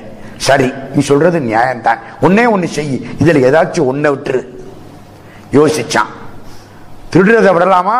ஐயோ பைசா போயிடும் கொலை பண்றது? திருடுற போது எவனாவது வந்தா ஒரு போடு போட வேண்டியதான் முடியாது. கற்பழிக்கிறது? அதையெல்லாம் விட முடியாது. அப்ப எதை விடலாம்? சாமி இனிமே பொய் சொல்ல மாட்டேன்னு சொன்னேன். மாட்டிக்கிட்டேன். ரொம்ப கஷ்டங்க நினைச்சு பாருங்க. நம்ம ஒரு நாளைக்கு எத்தனை பொய் சொல்றோம்னு. அதுலயும் இந்த செல்லு வந்ததுக்கு அப்புறம் நான் இன்னைக்கு மதுரையில் உட்கார்ந்து இருக்கேன் ஒரு ஆளு என் பின்னால உட்கார்ந்து நான் மெட்ராஸ்ல இருந்து பேசுறேங்கிறாரு. என்ன அநியாயம்? எனக்கு பயந்து போச்சு. நம்ம தான் தப்புக்கு பண்ணிட்டு வந்துட்டோமாக்கும் இது மதுரையா மெட்ராஸான்னு. எவ்வளவு பொய் காலையில மத்தியானம் சாயந்தரம் ராத்திரி மூட்டை கணக்கா பொய் சொல்லிட்டு இருக்கிறோம். ஒரு பொய். பொய் சொல்ல மாட்டேன்ட்டேன். சரியா போச்சு. அன்னைக்கு ராத்திரி ராஜா வீட்டுக்கு திருட போறாங்க. எதிர்த்தாப்புல ராஜா மாறு வேஷத்துல வர்றாரு. ஊரை பார்க்கறதுக்கு. ரெண்டு பேரும் சந்தித்து கொண்டார்கள். ராஜா இவனை பார்த்தார். நீ யாரு? திருடன் எந்த திருடன்? இப்படி சொல்லுவான் என்னடா இப்படி சொல்ற? நான் பொய் சொல்ல மாட்டேன்னு சத்தியம் பண்ணி கொடுத்திருக்கேன். திருடன் அட நம்ம ஊர்ல இப்படி வராளா சரி இப்ப எங்க போறேன் ராஜா வீட்டுக்கு திருட போறேன். ராஜா வீட்டுக்கு திருட போறேன். ஆ நீ யாருன்னு அவன் கேட்டான். இப்ப ராஜா பொய் சொல்லணும். வேற வழி இல்லை. நானும் ராஜா வீட்டுக்கு பக்கத்துல தான் பொய் மாதிரி. உண்மை மாதிரி ஏதோ ஒண்ணு. நானும் ராஜா வீட்டுக்கு பக்கத்துல தான் இருக்கிறேன் சரி இப்ப என்ன செய்யலாம்? வா ரெண்டு பேருமா திருட போகலாம். சொன்னான் ராஜா ஒத்துக்கிட்டார். உனக்கு ராஜா வீட்டுக்கு பக்கத்துலங்கிறிய உனக்கு ராஜா வீட்டு அரண்மனை நல்லா தெரியுமா? நல்லா தெரியும். சரி வா எனக்கு வழிகாட்டு அரமனைக்குள்ள ராஜா தானே. அழகா வந்தார் இவனும் பின்னால வந்தா பொக்கிஷ அறைக்கு வந்து திறந்துட்டார். பொக்கிஷ அறையில திருடணும். ஏகமா கொட்டி கிடக்கு. என்னத்தை எடுக்கிறது? திருடன் கிட்டத்துல வந்தான் மூணு மாணிக்க கல் இருந்துச்சு. ஒன்ன வச்சான் ரெண்டு மாணிக்கத்தை எடுத்தான் விலை மதிக்க முடியாத மாணிக்கம். ரெண்டு மாணிக்கத்தை எடுத்தான் ஒன்னு அவன் பையில போட்டுக்கிட்டான். ஒன்னு இந்த மாறு வேஷத்தை ராஜா இருக்கார்ல அண்ணே நீ வச்சுக்கன்னு அவர்கிட்ட கொடுத்தேன். உன்னை இவன் போட்டான். அவர் என்னன்னு கேட்டாரு. அண்ணே ரெண்டு பேரும் வந்தோம் ஆளுக்கு ஒண்ணு. அங்க ஒன்ன வச்சுட்டியேன்னாரு. அது பாவம் அந்த ராஜாவுக்கு இருக்கட்டும். இவங்க பார்த்து அவருக்கு விட்டு கொடுக்குறாங்க. பாவம் அந்த ராஜாவுக்கு இருக்கட்டும். சரி இருக்கட்டும். அண்ணே வேற எதுவும் எடுக்கணுமா? வேண்டாம். வயிற்று சோத்துக்கு தான் நான் எடுக்கிறேன். போதும் தான் திருளை மூணு பேரும் வெளியில ரெண்டு பேரும் வெளியில வந்துட்டாங்க. மறுநாள் காலையில பொக்கிஷ கதவு திறந்து கிடக்கு. மந்திரி ஓடி வந்து சொல்றார் ராஜா பார்த்தார் அப்படியா? ஆமா. சரி போய் பாரு. மந்திரி எது எது எல்லாம் காணும் லிஸ்ட் படி எல்லாம் இருக்கா? செக் பண்ணு. மந்திரி லிஸ்ட் எடுத்துக்கிட்டு தனியா போனார். எல்லாம் இருக்கு. மூணு மாணிக்கத்துல ரெண்டு மாணிக்கத்தை காணோம் ஒரு மாணிக்கம் இருக்கு. மந்திரி என்ன பண்ணாரு? அதை எடுத்து அவர் பையில போட்டுக்கிட்டார். மகாராஜா என்ன? மூணு மாணிக்கத்தையும் காணாம் மகாராஜா ஒரு பார்வை பார்த்தார். நம்ம ஊர்ல திருட்டு பைய உண்மை சொல்றான் மந்திரி பொய் சொல்றான். அப்பவே ஆரம்பிச்சிருச்சு எங்க ஊர்ல. நான் என்ன சொல்றது? திருடம் உண்மை சொல்றான் மந்திரி பொய் சொல்றான். சரி விடு பரவாயில்ல. மகாராஜா மூணு மாணிக்கமும் போச்சு. உட்கார். இந்த அட்ரஸ்ல போய் ஒருத்தர் இருப்பான் கூட்டிட்டு வா. நேற்றுக்கு அவன்கிட்ட வீட்டு விலாசம் வாங்கி வச்சிருக்காரு ராஜா. போனா அந்த ஆளை கூட்டிட்டு வந்துட்டாங்க. திருடன் வந்துட்டான். மகாராஜா உட்கார்ந்து இருக்கார் மந்திரி அந்த பக்கம் இருக்கார். எல்லாரும் சுத்தி உட்கார்ந்து இருக்கிறாங்க நேத்து எங்க வந்த? திருட வந்தேன். எந்த இடத்துல திருடின? ராஜா வீட்டுல வந்து பொக்கிஷத்துல திருடினேன். நீ தனியா வந்தியா? யாரும் வந்தாங்களா? ஒரு முண்டாசுக்காரன் என் கூட வந்தான். அசப்பல பார்த்தா உங்களை மாதிரியே இருந்தேன். மந்திரிக்கு தூக்கி வாரி போட்டது. ஐயோன்னு அடுத்த கேள்வி. வந்து என்னத்தை எடுத்தீங்க? மூணு மாணிக்கம் இருந்துச்சு. ஒரு மாணிக்கத்தை வச்சுட்டு ரெண்டு மாணிக்கத்தை எடுத்தான். ஒன்னு அந்த முண்டாசுக்காரனுக்கு கொடுத்தேன். ஒன்னு நான் வச்சிருக்கேன். மகாராஜா வயிற்று சோத்துக்காக திருடினேன். நான் பொய் சொல்ல மாட்டேன். என் நான் எடுத்த மாணிக்கம் இந்தா இருக்கு. மந்திரி சொன்னான் பொய் சொல்றான் பொய் சொல்றான். மூணு மாணிக்கத்தையும் எடுத்திருக்கான். ஒரு மாணிக்கத்தை வச்சுட்டான். மகாராஜா எந்திரிச்சார். அவர் பையிலிருந்து ஒரு மாணிக்கத்தை எடுத்து வச்சார். மந்திரிக்கு புரிஞ்சு வச்சு மந்திரியை பார்த்தார். மந்திரி அவம்பையிலிருந்து ஒரு மாணிக்கத்தை எடுத்து வச்சுட்டார் மகாராஜா சொன்னார் பொய் சொன்ன மந்திரிய பாதாள சிறையில போடு. உண்மை சொன்ன திருடனை மந்திரியாக்கு. எவ்வளவு கஷ்டம் பார்த்தீங்களா? பொய் சொல்லாம இருக்கிறது. கொல்லான் பொய் கூறான் களவிலான். திருடப்படாது. அடுத்தவன் காசுக்கு ஆசைப்பட்டா உன் காசு போயிரும். எழுகு உணன். அது என்ன எழுகு உணன்? எண்குணன்னு போட்டிருக்கும். அதை பிரிக்கணும். எழுகு உணன். எழுகு உணன்னா மறுக்கக்கூடிய உணவை உடையவன். அது என்ன மறுக்கக்கூடிய உணவு? அஞ்சு இட்லி சாப்பிடலாம்னா நாலாவது இட்லியோட போதுமுங்கணும். அவனுக்கு வியாதி வராது. அஞ்சு இட்லி சாப்பிடலாம்னா ஆறாவது இட்லி வச்சு அமுக்கினான்னா டாக்டருக்கு மொத்த குத்தகையா பணம் கொடுக்க போறான்னு அர்த்தம். எழுகு உணன். மறுத்து உண்ணக்கூடியவன். கூடுமான வரைக்கும் சாப்பாட்டை குறைச்சிக்கிட்டா வாழ்க்கை நீடும். சாப்பாட்டை நிறைய சாப்பிட்டா வாழ்க்கை சுருங்கிடும். கிருபானந்த வாரியார் சாமி அழகா சொல்லுவார் நீ உன் வாழ்க்கையில இவ்வளவுதான் சாப்பிடலாம்னு கடவுள் எழுதியிருக்கார். அஞ்சு கோடியே நாற்பத்தி எட்டாயிரத்தி முன்னூத்தி நாற்பத்தி ஏழு இட்லி சாப்பிடலாம். அவ்வளவு அப்பா. வாழ்க்கை முழுக்க ஏதோ ஒண்ணு எல்லாம் கணக்கு வச்சிருக்கார். நீ கொஞ்சம் கொஞ்சமா சாப்பிட்டீன்னா அது பூரா முடிகிறதுக்கு ரொம்ப வருஷம் ஆகும். நீ ஒரேடியா சாப்பிட்டீன்னா சீக்கிரம் முடிஞ்சு போயிடும் செத்து போயிருவேன் அது மாதிரி கொல்லான் பொய் கூறான் களவிலான் எழுகு உணன் மறுக்கின்ற உணவை உடையவன் குறைவாக உண்பவன் நல்லான். நல்லான்னு என்ன அர்த்தம்? பொறுமையோட இருக்கிறவன். அடக்கமுடையான். மனுஷனுக்கு உயர்வு அடக்கம். ராமானுஜர் திருப்பதிக்கு போறார். திருப்பதிக்கு போற பொழுது மலையில ஏறுறார். முழங்காலால ஏறுறார். திருப்பதி மலை பெருமாள். பெருமாள் வேற திருப்பதி மலை வேற இல்ல. முழங்காலால ஏறுறார். மூணாயிரத்தி ஐநூறு படி. நான் திருப்பதிக்கு போனா பெரும்பகுதி நடந்து போக ஆசைப்படுறது. மூவாயிரத்தி ஐநூறு படி. கிட்டத்தட்ட நாலு மணி நேரம் ஆகும். முழங்காலால ஏறி மேல போறார். நூத்தி இருபது ஆண்டுகள் வாழ்ந்த மகான் உடையவர் ராமானுஜன் அவங்க மாமா அங்கிருந்து வர்றார். இவருக்கு பேரு வச்சதே அவர்தான். அவருக்கு திருமலை நம்பின்னு பேரு. அவர் அங்கிருந்து வரார். ராமானுஜரை வரவேற்க. ராமானுஜான்னாராம் மாமா நீங்க எவ்வளவு பெரிய ஆளு. இந்த சாதாரண மாணவனை வரவேற்க. நீங்க வரலாமான்னாராம். ஒரு சாமானிய மாணவனை அனுப்பக்கூடாதா? இந்த மாமா திருமலை நம்பி சொன்னாராம் திருமலை பூரா தேடி பார்த்தேன். என்னை விட சாமானியமானவன் எனக்கு கிடைக்கல. அவன் தான் பெரிய மனுஷன். எவன் தன்னை சாமானியமானவன் என்று சொல்லிக் கொள்கிறானோ அவன் ஒப்பற்றவன். எவன் எனக்கு எல்லாம் தெரிகிறது என்று சொல்கிறானோ அவன் இன்னும் படிக்க தொடங்கவே இல்லை. அதனாலே அடக்கமுடையான் நடுச்செய்ய வல்லான் அது என்ன? நடுச்செய்ய வல்லான் நடுவு நிலைமையோட இருக்கணும். எப்பவும் நியாயத்தோட இருக்கணும். தருமராஜா காட்டில் இருக்கார். அஞ்சு பேரு பாண்டவர்கள். தாகம் எடுத்தது. சகாதேவா போய் தண்ணி கொண்டு வா. சகாதேவன் தண்ணி கொண்டு வர போனான். ஒரு பொய்கை. பொய்கையில கைய வைக்க போனான். அசரீரி வாக்கு சொல்லிட்டு என் கேள்விக்கு பதில் சொல்லிவிட்டு தண்ணீரை எடு. இல்லாவிட்டால் இறந்து போவான். "ஆ, நீ யாரு? எனக்கு தாகமா இருக்கு. தண்ணியை எடுத்தான். செத்து விழுந்துட்டான். நேர ஆச்சு காணாம் நகுலனை அனுப்பிச்சார். அதே கதை. நகுலனும் செத்து விழுந்தான். அர்ஜுனனை அனுப்பிச்சார். அவனும் அப்படி. பீமனை அனுப்பிச்சார். முரட நீ யாரான்னு கேட்டுவிட்டு தண்ணி அள்ளி குடிச்சு அவனும் விழுந்தான். நாலு பேரும் செத்து கிடக்கிறாங்க. தர்மராஜா தேடிக்கிட்டு வர்றார். நாலு தம்பிகளும் செத்து கிடக்கிறானே. ஐயோன்னு பார்த்தார். அவரும் மயக்கம் போட்டு விழுத்துட்டார் ஆக அஞ்சு பேரும் கிடக்கிறாங்க. துரியோதனை ஒரு பெரிய யாகம் பண்ணி ஒரு காலமா முனிவர் மூலம் ஒரு பெரிய பிசாச விரட்டி விட்டான் பூதத்தை. என்ன சொல்லி விரட்டி விட்டான்? இந்த அஞ்சு பேரையும் கொன்னுட்டு வா. பூதம் என்ன சொன்னது? அஞ்சு பேரையும் கொல்லுவேன். நான் போறதுக்குள்ள அஞ்சு பேரும் செத்து போயிட்டா ஏவி விட்டு ஒன்ன கொல்லுவேன்ட்டு வந்துருச்சு. இப்ப இங்க வந்து பார்த்தா அஞ்சு பேரும் செத்து கிடக்குறாங்க. கடவுள் கட்டளையை பார்த்தீங்களா? தப்பு கூட நல்லதா போயிடும் நீ கடவுள் பக்தனா இருந்தால் உனக்கு வரக்கூடிய துன்பங்கள் இன்பங்களாகும். அதுக்காகத்தான் கடவுளை இருக பிடிச்சுக்கங்கிறது.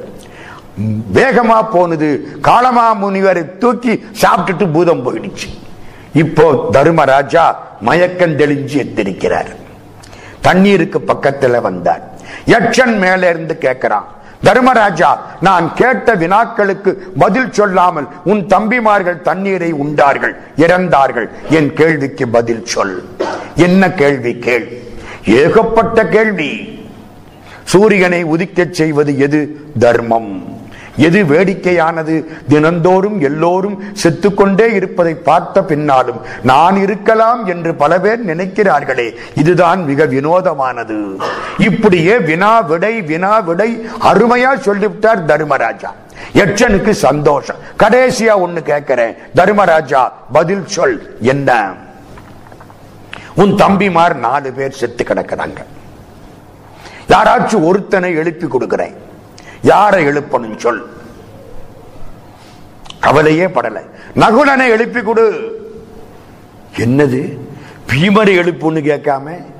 அர்ஜுனனை எழுப்புன்னு கேட்காம? நகுலனை எழுப்புன்னு கேட்கிறீங்க உங்களை காப்பாத்தினது யாரு? பீமன் அர்ஜுனன் தானே. நகுலன் சின்ன பையன். அப்படி இல்ல. எங்களை தர்மம் தான் காப்பாத்துது. வேற யாரும் காப்பாத்தல. தர்மம் தலை காக்கும். தக்க சமயத்தில் உயிர் காக்கும். எங்க அப்பாவுக்கு ரெண்டு பண்டாட்டி மூத்த பண்டாட்டி குந்தி அதுக்கு பிறந்த பிள்ளை நான் இருக்கிறேன். இளைய பண்டாட்டி மாதிரி அவளுக்கு ரெண்டு பிள்ளைகள் நகுலன் சகாதேவன்.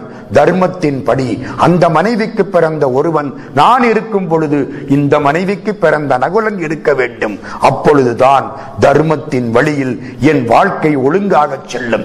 தர்மம் காப்பாற்றும். அவன் சொன்னா உன்னுடைய அறத்துக்காக நாலு பேரை எழுப்பி கொடுக்கிறேன். நடுவு நிலைமை. நடுவு நிலைமையின். ஒழுங்கு எதுவோ நீதி எதுவோ அதன்படி வாழ்க. கொல்லான் பொய்கூறான் களவிலான் எழுகுணன் நல்லான் அடக்கமுடையான் நடுச்செய்ய வல்லான் பகுத்து உண்பான். பைசா கிடைச்சா அடுத்தவனுக்கு கொடுத்து சாப்பிடு. சில பேர் தானா தின்னு வீணா போவான். வெளியே திரும்ப மாட்டான். அதெல்லாம் சாப்பிட்டு முடிக்கிற வரைக்கும் கண்ணு நம்ம பக்கம் வராது. விருந்த விருந்து புறத்ததா தான் உண்டல். சாவா மருந்தனினும் வேண்டற்பாட்டன்று மாசிலான் மனசுல சுத்தமா இருக்கணும். நீ கடவுள்கிட்ட போற பொழுது மனசுல சுத்தமா இருக்கணும். மத்த எல்லாம் வேண்டாம். குளிக்காம போகலாம். ஒன்னும் தப்பு இல்ல மனசு சுத்தமா இருக்கணும். நம்ம ரொம்ப பேர் உடம்பு சுத்தமா போறோம். மனசு சுத்தமான சந்தேகம். கள் காமம் இல்லான். கள் குடிக்கப்படாது. காமம் இருக்கப்படாது. காமம்னா என்ன? அப்ப கல்யாணம் பண்ணிக்காம இருக்கணுமா? பிரம்மச்சாரியா இருக்கணுமா? இல்லை. ஒரு மனைவியோடு வாழ்பவன் பிரம்மச்சாரிக்கு சபானம் முறப்படி ஒரு மனைவியோடு வாழ்பவன் பிரம்மச்சாரிக்கு சமானம். எல்லா பெண்களையும் பார்த்து ஆசைப்பட்டா அது காமம். பெண்ணை பார்த்து ஆசைப்படுறது மட்டும் காமம் இல்லை. பொண்ணை பார்த்து ஆசைப்பட்டாலும் காமம். மண்ணை பார்த்து ஆசைப்பட்டாலும் காமம். இதெல்லாம் இருக்கப்படாது. இருந்தா இதுதான் இயமம். ஒரு பெரிய பட்டியலே போட்டார் இயமம். இரண்டாவது நியமம். இயமம்னா என்ன? தீது அகற்றல். நியமம்னா நல்லது செய்தல். முதல்ல தீங்கு செய்ய மாட்டேன்ட்டான். சரி நல்லதை செய். என்ன சார் செய்யணும்? பத்து சமாச்சாரம் சொல்றார். பத்து சமாச்சாரம் நல்லது. ஒன்னு தவம். தவம்னா என்ன? ஒழுங்கான வாழ்க்கை. நெறியான வாழ்க்கை புலனடக்கத்தோடு கூடிய வாழ்க்கை எதிலும் கட்டுப்பாடோடு வாழக்கூடிய வாழ்க்கை. தவம்னா என்ன? காட்டுல போய் தவம் பண்ணணும்னு அவசியம் இல்லை. வீட்டிலேயே தவம் பண்ணலாம். ரொம்ப பேர் காட்டுல இருந்து வீட்டுக்கு வந்துடுறாங்க. தவத்தில் இருந்துட்டு. வேண்டாம். காட்டுக்கு போன முனிவர்களும் வீட்டுக்கு திரும்பிய விஷயம் இதுன்னார் கண்ணதாசன். அது மாதிரி இல்ல. வீட்டிலே கட்டுப்பாடாக இரு. உற்ற நோய் நோன்றல் உயிர்க்குறுகன் செய்யாமை அற்றே தவத்திற்கு உரு. இரண்டாவது ஜபம் ரொம்ப முக்கியம். சாரதாமணி தேவியார் வாழ்க்கையில எப்ப பார்த்தாலும் ஸ்ரீராம் ஜெயராம் ஜெக ஜெகராம் ஸ்ரீராம் ஜெயராம் ஜெக ஜெகராம் சப்பாத்தி தட்டுற பொழுது ஸ்ரீராம் ஜெக ஜராம் ஜெக ஜெகராம் குளிக்கிற பொழுது ஸ்ரீராம் ஜெகராம் ஜெக ஜெகராம் ஒரு நாளைக்கு கோடி மர ராமநாமன் சொல்லு ராமனே காட்சி கொடுப்பான். அதனாலதான் ராமாவதாரமும் கிருஷ்ணாவதாரமும் இணைந்த ராமகிருஷ்ண அவதாரம் அவளுக்கு காட்சி கொடுத்து கொண்டே இருந்தது. சாரதாமணி தேவியா இருந்த அறையிலிருந்து பார்த்தா ராமகிருஷ்ணர் உட்கார்ந்த அறை தெரியும். கல்கத்தாவுக்கு போனா தட்சிணேஸ்வரத்துக்கு போய் அந்த அறையெல்லாம் பார்த்துட்டு வாங்க. ஒரு பதினஞ்சு நாளைக்கு முன்னால அந்த அறையில ஒரு மணி நேரம் உட்கார்ந்து பிரார்த்தனை பண்ணினேன். அங்கிருந்து பார்க்கலாம். அம்மா இருந்த அறையில இருந்து பார்த்தா பகவான் ராமகிருஷ்ணர் இருந்தார தெரியும். எப்ப பார்த்தாலும் ஜபம் ஜபம் ஜபம். ஜபமாலை இல்லைன்னா கூட பரவாயில்ல. ஜபமாலை இருந்தா ரொம்ப விசேஷம். இல்லையா? ஏதோ ஒரு திருநாமத்தை சொல்லுங்கள். மூணாவது சந்தோஷம். சந்தோஷம்னா என்ன? போதும் என்ற மனம். இன்னும் என்ன கிடைச்சாலும் தேவைன்னு நினைச்சா எந்த காலத்திலேயும் நிம்மதி கிடைக்காது. போதும் என்ற மனம். நாலாவது ஆஸ்திகம். ஆஸ்திகம்னா கடவுள் உண்மையை நம்புவது. நம்பலைன்னா வாழ்க்கை முழுக்க வீணா போயிடும் விவேகானந்த சாமி சொன்னார் கடவுளை நம்பாதவன் நாஸ்திகன் என்றது பழைய காலம். தன்னையே நம்பாதவன் நாஸ்திகன் என்பது இந்த காலம். நீ கடவுளை நம்பலன்னா உன்னை நம்ப மாட்டேன். எனக்கு ஒரு கஷ்டம் வருது யாரு தோல்லையாவது போடலான்னு நினைக்கிறேன். யாரு தோல்ல போடலாம்? ஐயா கேட்டா அடே அப்பா எனக்கு அதை விட அதிகமா இருக்கடாங்கிறாரு. அவரை கேட்டா நம்மளால முடியாதுங்கிறாரு. நான் யார்கிட்ட போகலாம்? கடவுள்கிட்ட தான் இறக்கி வைக்கலாம். அந்த நம்பிக்கை இருக்குமானால் உங்களுக்கு பேராற்றல் கிடைக்கும். துன்பம் வர்ற பொழுது கடவுள்கிட்ட பேசி பாருங்கள். துன்பம் குறையும் விமோச்சனம் கிடைக்கும். இது ஆஸ்திகம். தானம். தானம்னா என்ன? தானம் கொடுக்க தானம் கொடுக்க செஞ்ச பாவம் குறையும். உங்களால என்ன முடியுமோ அதை கொடுங்க. நீங்க ஒன்னும் புதுசா பண்ண வேண்டாம். உங்க வீட்டில் என்ன செய்யறீங்களோ அதை கொடுங்க. பழைய காலத்து பெரிய புராணத்திலே வாழ்ந்த அறுபத்தி மூன்று நாயன்மார்களும் முடிஞ்சே தானே கொடுத்தாங்க. நெசவு நெய்வாரா? அவர் ஒரு வேட்டி தயார் பண்ணி கொடுப்பார். திருவோடு தயார் பண்றவரா? ஒரு திருவோடு தயார் பண்ணி கொடுப்பார். உங்களால என்ன முடியுதோ அதை கொடுங்க. கொடுங்க. சுவாமி சிவானந்தா ஒன்னே ஒண்ணுதான் சொன்னார். கிவ். கிவ். அவர் எல்லாரும் என்ன பண்ணிட்டான் தெரியுமா? சிவானந்தாங்கிற பேரை மாத்தி கிவ்வானந்தான்னு ஆக்கிவிட்டான் குடு குடு குடு. உன்னால என்ன கொடுக்க முடியும்? பணம் இருக்கா? பணத்தை கொடு. அறிவு இருக்கா? அறிவு கொடு. உடம்பு நல்லா இருக்கா? உழைப்ப கொடு. பூட்டி வைக்காதே. துருப்பிடித்து போகக்கூடிய இரும்பை விட தேய்ந்து போகக்கூடிய இரும்பு பாராட்டத்தக்கது. சும்மா வச்சு துருப்பிடிக்கப்படாது. உழைச்சு தேஞ்சு போகலாம். கடைசி வரைக்கு அடுத்தவனுக்காக பாடுபடு தானம் கொடு விரதம். ரொம்ப அவசியம். காஞ்சி பரமாச்சாரிய சுவாமிகள் நூறாண்டு வாழ்ந்த புண்ணியவான் பாதி நாள் பட்னி கிடந்தார். ஏகாதசின்னா விரதம். யாராவது தப்பு பண்ணிட்டா சாமி விரதம் இருப்பார். அவன் நாளைக்கு தப்பு பண்ண மாட்டான். நம்ம தப்பு பண்ணா சாமி ஒரு நாள் பட்னி போட்டுருவார் அந்த அளவுக்கு விரதம் இருக்கிறது உடம்புக்கு நல்லது. முஸ்லிம் பெருமக்கள் முப்பது நாள் விரதம் இருக்கிறாங்க. பச்சை தண்ணி பல்லுல விடாம. நம்ம விரதம்னு சொல்லிவிட்டு பலகாரம் சாப்பிடுறோம். ஒரு காரம் சாப்பிடாம. ஒரு காரம் சாப்பிட்டா பரவாயில்ல. விரதம் விரதம் விரதம்னு மொத்த நாள்லயாவது இட்லியோட நிறுத்துவேன் இது விரதம்னு சொல்லி இட்லி வடை பொங்கல் என்னத்துக்கு ஆகிறது? விரதம் இருந்தா உடம்புக்கு நல்லது. சித்தாந்த கேள்வி அதான் இப்ப செய்கிறது சைவ சித்தாந்தம் வைணவ சித்தாந்தம் வேதாந்தம். அதை பத்தி தெரிஞ்சுக்கோ. வாழ்க்கைக்கு ரொம்ப அவசியம். சித்தாந்த கேள்வி. அதுக்கப்புறம் மகம். மகம்னா வேள்விகளில் பங்கேற்றல். யாகம் பண்றது உலக க்ஷேமத்துக்காக. அதில் பங்கேற்றல். அப்புறம் சிவ பூஜை காலையில் எந்திரிச்சு குளிச்ச உடனே ஒரு பூவும் தண்ணீரும் சிவலிங்கத்துக்கு போடும். பூ கூட வேண்டாம். பூவை கொண்ட பண்டாட்டிக்கு கொடுங்க. பச்சிலை போட்டா போதும். பச்சிலை இடுவார். பக்கமே மருவும். பரமனேயம் பசுபதியே. பச்சிலை கொடுத்தால் போதும். சிவபூஜை. பத்தாவது ஒன்மதி. ஒன்மதினா என்ன? அறிவுபூர்வமான வழிபாடு. அறிவு.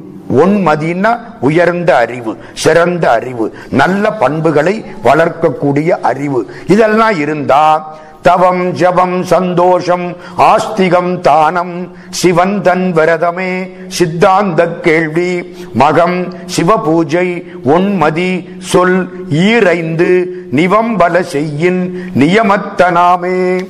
ஐநூத்தி ஐம்பத்தி ஏழாவது பாட்டு இது. முதல்ல என்ன சொன்னேன் இயமம் இரண்டாவது நியமம் மூணாவது ஆதனம். ஆதனம்னா என்ன? ஆசனத்தில் உட்கார்றது. உடம்ப கட்டுப்படுத்திட்டா ஒரு அளவுக்கு மூச்சு காற்றையும் மனசையும் கட்டுப்படுத்தலாம். உடம்ப ஒழுங்கா உட்கார வைக்கணும். பத்மாசனம்னு சொல்றான். அற்புதமான ஆசனம். நம்ம சும்மா கீழே மடக்கி உட்கார்ந்தா நமக்கு கால் வலிக்குது. இந்த காலை தூக்கி இந்த தொடையில வைக்கணும். அந்த காலை தூக்கி அந்த தொடையில வைக்கணும். நம்மளே வச்சுக்கணும். அடுத்த ஆளை கூப்பிட்டு வைக்க சொல்லக்கூடாது ரொம்ப பேருக்கு கஷ்டமா இருக்கு. ஆமாங்க பத்மாசனம் அதுதான் சிறப்பு. காலை மடக்கி இங்க வைக்கணும். வச்சு உட்கார்ந்துட்டீங்கன்னா ஐம்பது வருஷத்துக்கு கூட அப்படியே உட்கார்ந்து இருக்கலாம் ஞானிகள் தபஸ்விகள் அப்படித்தான் உட்கார்ந்தாங்க. இப்ப பத்மாசனம் ஆகுது காலை இங்க தூக்குற போது வயிறு அங்க போய் இடிக்குது. வயிறு இங்க இல்ல வயிறு அங்க இருக்கு. சில சமயம் குற்றாலத்துல குளிக்க போவேன். அப்பா நூறு பேர் குளிச்சுக்கிட்டு இருப்பேன். ஆளு தென்காசியில இருப்பேன் வயிறு குற்றாலத்தில் இருக்கும். நம்மளை வைத்தாலே இடிச்சிருவான். ஒன்றும் பண்ண முடியாது. இங்க இடிப்பான் அங்க இடிப்பான் அடேங்கப்பா. யாருன்னு அண்டா நிற்கிறாரு ஆளு வயிறு இங்க வந்துருது. நம்ம எந்த காலத்துல பத்மாசனம் பண்றது? ஆனா பத்மாசனம் போட்டா வயிறு கட்டுப்படும் ஒழுங்காயிரும். பத்மாசனத்துல உட்கார். பத்திரம் கோமுகம் பங்கயம் கேசரி பட்டியலே போடுறார். ஐநூத்தி அறுபத்தி மூணாவது பாட்டு. என்ன பத்மாசனம்? பத்ராசனம். வாழ் மாதிரி வளைகிறது. குக்குடாசனம் கோழி மாதிரி இருக்கிறது. சிங்காசனம் ஸ்வஸ்திகாசனம் ஏகப்பட்ட ஆசனம். அறுபத்தி நாலு ஆசனம் சொல்றார். அடிப்படையான ஆசனம் பத்மாசனம். பத்மாசனம்னா என்ன? வலது கால தூக்கி இடது தொடையிலையும் இடது கால தூக்கி வலது தொடையிலையும் அழுத்தமா வச்சு குனியணும். குனிகிற போது இங்க ரெண்டு குத்து குத்தும் பாருங்க. தன்னால காலை கழட்டிடுவேன். இல்ல கலெக்டர் வராது. அண்ணே இந்த காலை எடுத்து விடுங்க அதெல்லாம் பழகிட்டீங்கன்னா நல்லா இருக்கும் உடம்புக்கு. உடலை நேரே நிமிர்த்தி வை. முதுகுத்தண்டு வளையக்கூடாது. ரெண்டு கண்களாலும் நெற்றியை பார்க்க வசதியாயிருக்கும். சவாசனம்னு ஒண்ணு சொல்றார். ஈஸியா பண்ணலாம். மல்லாக்க படுத்துக்கிடுங்க. தலைக்கு ஒண்ணு வைக்காதீங்க. வேணும்னா இடுப்புக்கு கீழே முதுகுக்கு கீழே சின்னதா ஒரு துண்டை வச்சுக்கிடுங்க. அப்படியே படுத்துருங்க. எந்த விதமான செயல்பாடும் இல்லாமல் அப்படியே ஒரு பணம் கிடந்த மாதிரி அப்படியே கிடங்க. சவாசனம்னு பேர். ஒரு நாளைக்கு ஒரு அரை மணி நேரம் இப்படி கிடந்தா எந்திரிக்கிற பொழுது ஆற்றல் உண்டாகும் ஆசனங்கள் நிறைய. இப்ப மூணாச்சா? நாலாவது பிராணாயாமம். அது அப்பவே சொல்லிட்டேன். அவர் சொல்றார் ஏறுதல் பூரகம் ஈரட்டு வாமத்தால் ஆறுதல் கும்பகம் அறுபத்தி நாலதில் ஊறுதல் முப்பத்தி இரண்டது ரேசகம் மாறுதல் ஒன்றின் கண் வஞ்சகமாமே. இந்த பதினாறு இஷ்டு அறுபத்தி நாலு இஷ்டு முப்பத்தி ரெண்டு மாறிட்டா ஆபத்து. ரேஷியோ மாறப்படாது மாறாம இருக்கணும். இடைகளை பிங்களை இந்த ரெண்டுலையும் காற்று ஓடுற பொழுது இந்த மூச்சு காட்டை கட்டுப்படுத்து. ஏன் தெரியுமா? வெளியில போற மூச்சு பன்னெண்டு அங்குலமா? இழுக்கிற மூச்சு எட்டு அங்குலமா? எட்டு ரூபா சம்பாதிச்சு பன்னெண்டு ரூபாய் செலவழிச்சான்னா என்ன ஆகும்? நாலு ரூபாய் கடன் அர்த்தம். கடன்காரன் வீட்டை எடுத்துக்கிட்டு போயிடுவான். பன்னெண்டு அங்குலம் மூச்சை செலவழிச்சு எட்டு அங்குலம் மூச்சை இழுத்தா நாலு அங்குலம் நட்டம் நட்டப்பட நட்டப்பட யமதர்ம ராஜா பக்கத்துல வந்து இந்த மூச்சை கொண்டுகிட்டு போயிடுவார். வழியினை வாங்கி வயத்தில் அடக்கில் பளிங்கொத்து காயம் பழுத்தினும் பிஞ்சாம். பளிங்கு மாதிரி தொண்ணூத்தெட்டு வயசானாலும் உடம்பு பழுத்தாலும் காயம் பிஞ்சாயிருக்கும். ஓடலாம் நடக்கலாம். தெளிய குருவின் திருவருள் பெற்றால் வழியனும் வெட்ட வெளியனும் மாமே. ஏற்றி இறக்கி இருகாலும் பூரிக்கும் காற்றை அடக்கும் கணக்கறிவார் இல்லை இந்த காற்றை அடக்க தெரியல மூச்சை கண்டவாகல விடுறான். அது எவ்வளவு கேடுங்கிறத நாளைக்கு சொல்லப்படுறேன் ஏற்றி இறக்கி இருகாலும் பூரிக்கும் காற்றை பிடிக்கும் கணக்கறிவார் இல்லை காற்றை பிடிக்கும் கணக்கறிவாளர்க்கு கூற்றை உதைக்கும் குறியதுவாமே யமதர்மராஜாவை உதைக்கலாமாம். ஐநூத்தி ஐம்பத்தி ஒன்பதாவது பாட்டு இது. புறப்பட்டு புக்கு திரிகின்ற வாயுவை இந்த காற்று எல்லா பக்கமும் சுத்திட்டு வருதே. நெறிப்பட உள்ளே நின்மலமாக்கில் உறுப்பு சிவக்கும் ரோமம் கருக்கும் புறப்பட்டு போகான் புருஷடையோனே. இது ஐநூத்தி அறுபத்தி மூணாவது பாட்டு. எப்படி? பிராணாயாமம் பண்ணிட்டா உடம்பு சிவப்பா இருக்கும். புருஷடையோன் புறப்பட்டு போக மாட்டான். ரோமம் கருக்கும். அதுல ஒன்னு சொல்றார் அவர். என்ன தெரியுமா? நாசிக்கு அதோமுகம் பன்னெண்டு அங்குலம். அதோமுகம்னா கீழேன்னு அர்த்தம். இந்த நாசிக்கு கீழே பன்னெண்டு அங்குலத்துல மனசை வையின்னா இங்க வை. பிராணாயாமம் பண்ற பொழுது மனசு இங்கே இருக்கணும். அநாகதத்தில் இருக்கலாம். அநாகதம்னா ஹார்ட் இதயம். அதான் நம்மால் என்ன பண்ணா? நடராஜாவை குறித்து தியானம் செய்யுங்கிற. நடராஜா இங்கதான் இருக்கார். இங்க வை. நாசிக் அதோமுகம் பனிரெண்டு அங்குலம் நீ சித்தம் வைத்து நினையவும் வல்லையேல். மா சித்தி மாயோகம் வந்து தலை பெய்யும் தேகத்துக்கு என்றும் சிதைவில்லையாமே. மனசை இங்க வச்சுக்கிட்டா உடம்பு அழியாது. நிறைய பாட்டுக்கள். இது வரைக்கும் எத்தனை பார்த்தா நாலு பார்த்தான் இயமம் நியமம் ஆதனம் பிராணாயாமம் அடுத்தது பிரத்யாகாரம். பிரத்யாகாரம் என்றால் மனதை வெளியில் விடாமல் திருப்புவது. பூஜை பண்ற பொழுது மனசு பூஜையை தவிர எல்லாத்திலையும் சுத்துதா இல்லையா? வராத சிந்தனை எல்லாம் அநியாயத்துக்கு அப்பத்தான் வரும். வராத போன் கால் எல்லாம் அப்பத்தான் வரும்.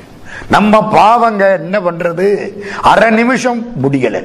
சரணகமலாலயத்தை அரை நிமிஷ நேரமட்டில் தவமுறை தியானம் வைக்க அறியாத சடக சட மூட மட்டி பவ வினையிலே ஜனித்த தமியன் முடியால் மயக்கம் உருவேனோன். முடிய மாட்டேங்குது. மனசை பிற விஷயங்களில் செல்லாமல் தடுக்கணும். முடியவே முடியாது. எழுதி தர்றேன். முடியாது. அப்ப என்னதான் சார் பண்ணலாம்? நினைப்ப மாத்து. மடை மாத்து அதுக்குத்தான் நம்மால் என்ன சொன்னா பூஜையில் இருக்கிற பொழுது கந்தர் அனுபூதியப்படி கந்தர் அலங்காரத்தைப்படி திருப்புகளைப்படி கண்டடத்துல சுத்தாம இந்த இடத்துல சுத்தும். மாடு ஓடுற மாட்டை மடக்கி போகாதேன்னா போகும். திருப்பி விட்டீங்கன்னா வேற பக்கத்தில் ஓடும் ஓடுற மாடு நிற்காது அந்த பக்கம் ஓடாம இந்த பக்கம் ஓடட்டுமே. உட்காரு திருமந்திரத்தப்படி. மனத்தை பிற விஷயங்களில் செல்லாமல் தடுப்பது பிரத்தியாகாரம் மூலத்துவாரத்தை முக்காரமிட்டிரு. அது என்ன மூலத்துவாரம்? ஐநூத்தி எண்பத்தி மூணாவது பாட்டு. மூலத்துவாரம் மூலாதாரம். மேல இழுத்துரு அப்படியே. இதெல்லாம் யோகம். மூல துவாரத்தை முக்காரம் விட்டிரு மேலை துவாரத்தின் மேல் மனம் வைத்திரு. மேல துவாரம் எது? பிரமரந்திரம் அதுல மனசை வச்சுக்கோ. வேலொத்த கண்ணை வெளியில் விழித்திரு. கண்ணை விழிச்சுக்கிட்டிரு. ஆனா புத்தி பூரா மனசுக்குள்ளே இருக்கணும். காலத்தை வெல்லும் கருத்து இதுவாமே. இதுக்கு பெரு பிரத்யாகாரம். திரும்ப சொல்றேன். இயமம் நியமம் ஆதனம் பிராணாயாமம் பிரத்யாகாரம். அஞ்சாச்சா? ஆறாவது தாரணை. தாரணை என்பது தரித்து இருப்பது. ஆண்டவனுடைய திருநாமத்தை வாயிலும் ஆண்டவனுடைய சிந்தனையை மனத்திலும் தரித்திருப்பது தாரணை. கோணா மனத்தை குறிகொண்டு கீழ் கட்டி. மனசு கோணாம இருக்கணும். இழுத்து கொண்டாடணும் கீழே கட்டணும். வீணாத்தண்டோட வெளியுறத்தான் நோக்கி. வீணாத்தண்டுன்னா எது? முதுகுத்தண்டு. அப்பவே சொன்னேன். எம் இறை நல் வீணை வாசிக்குமேன்னார் அப்பர் சுவாமி.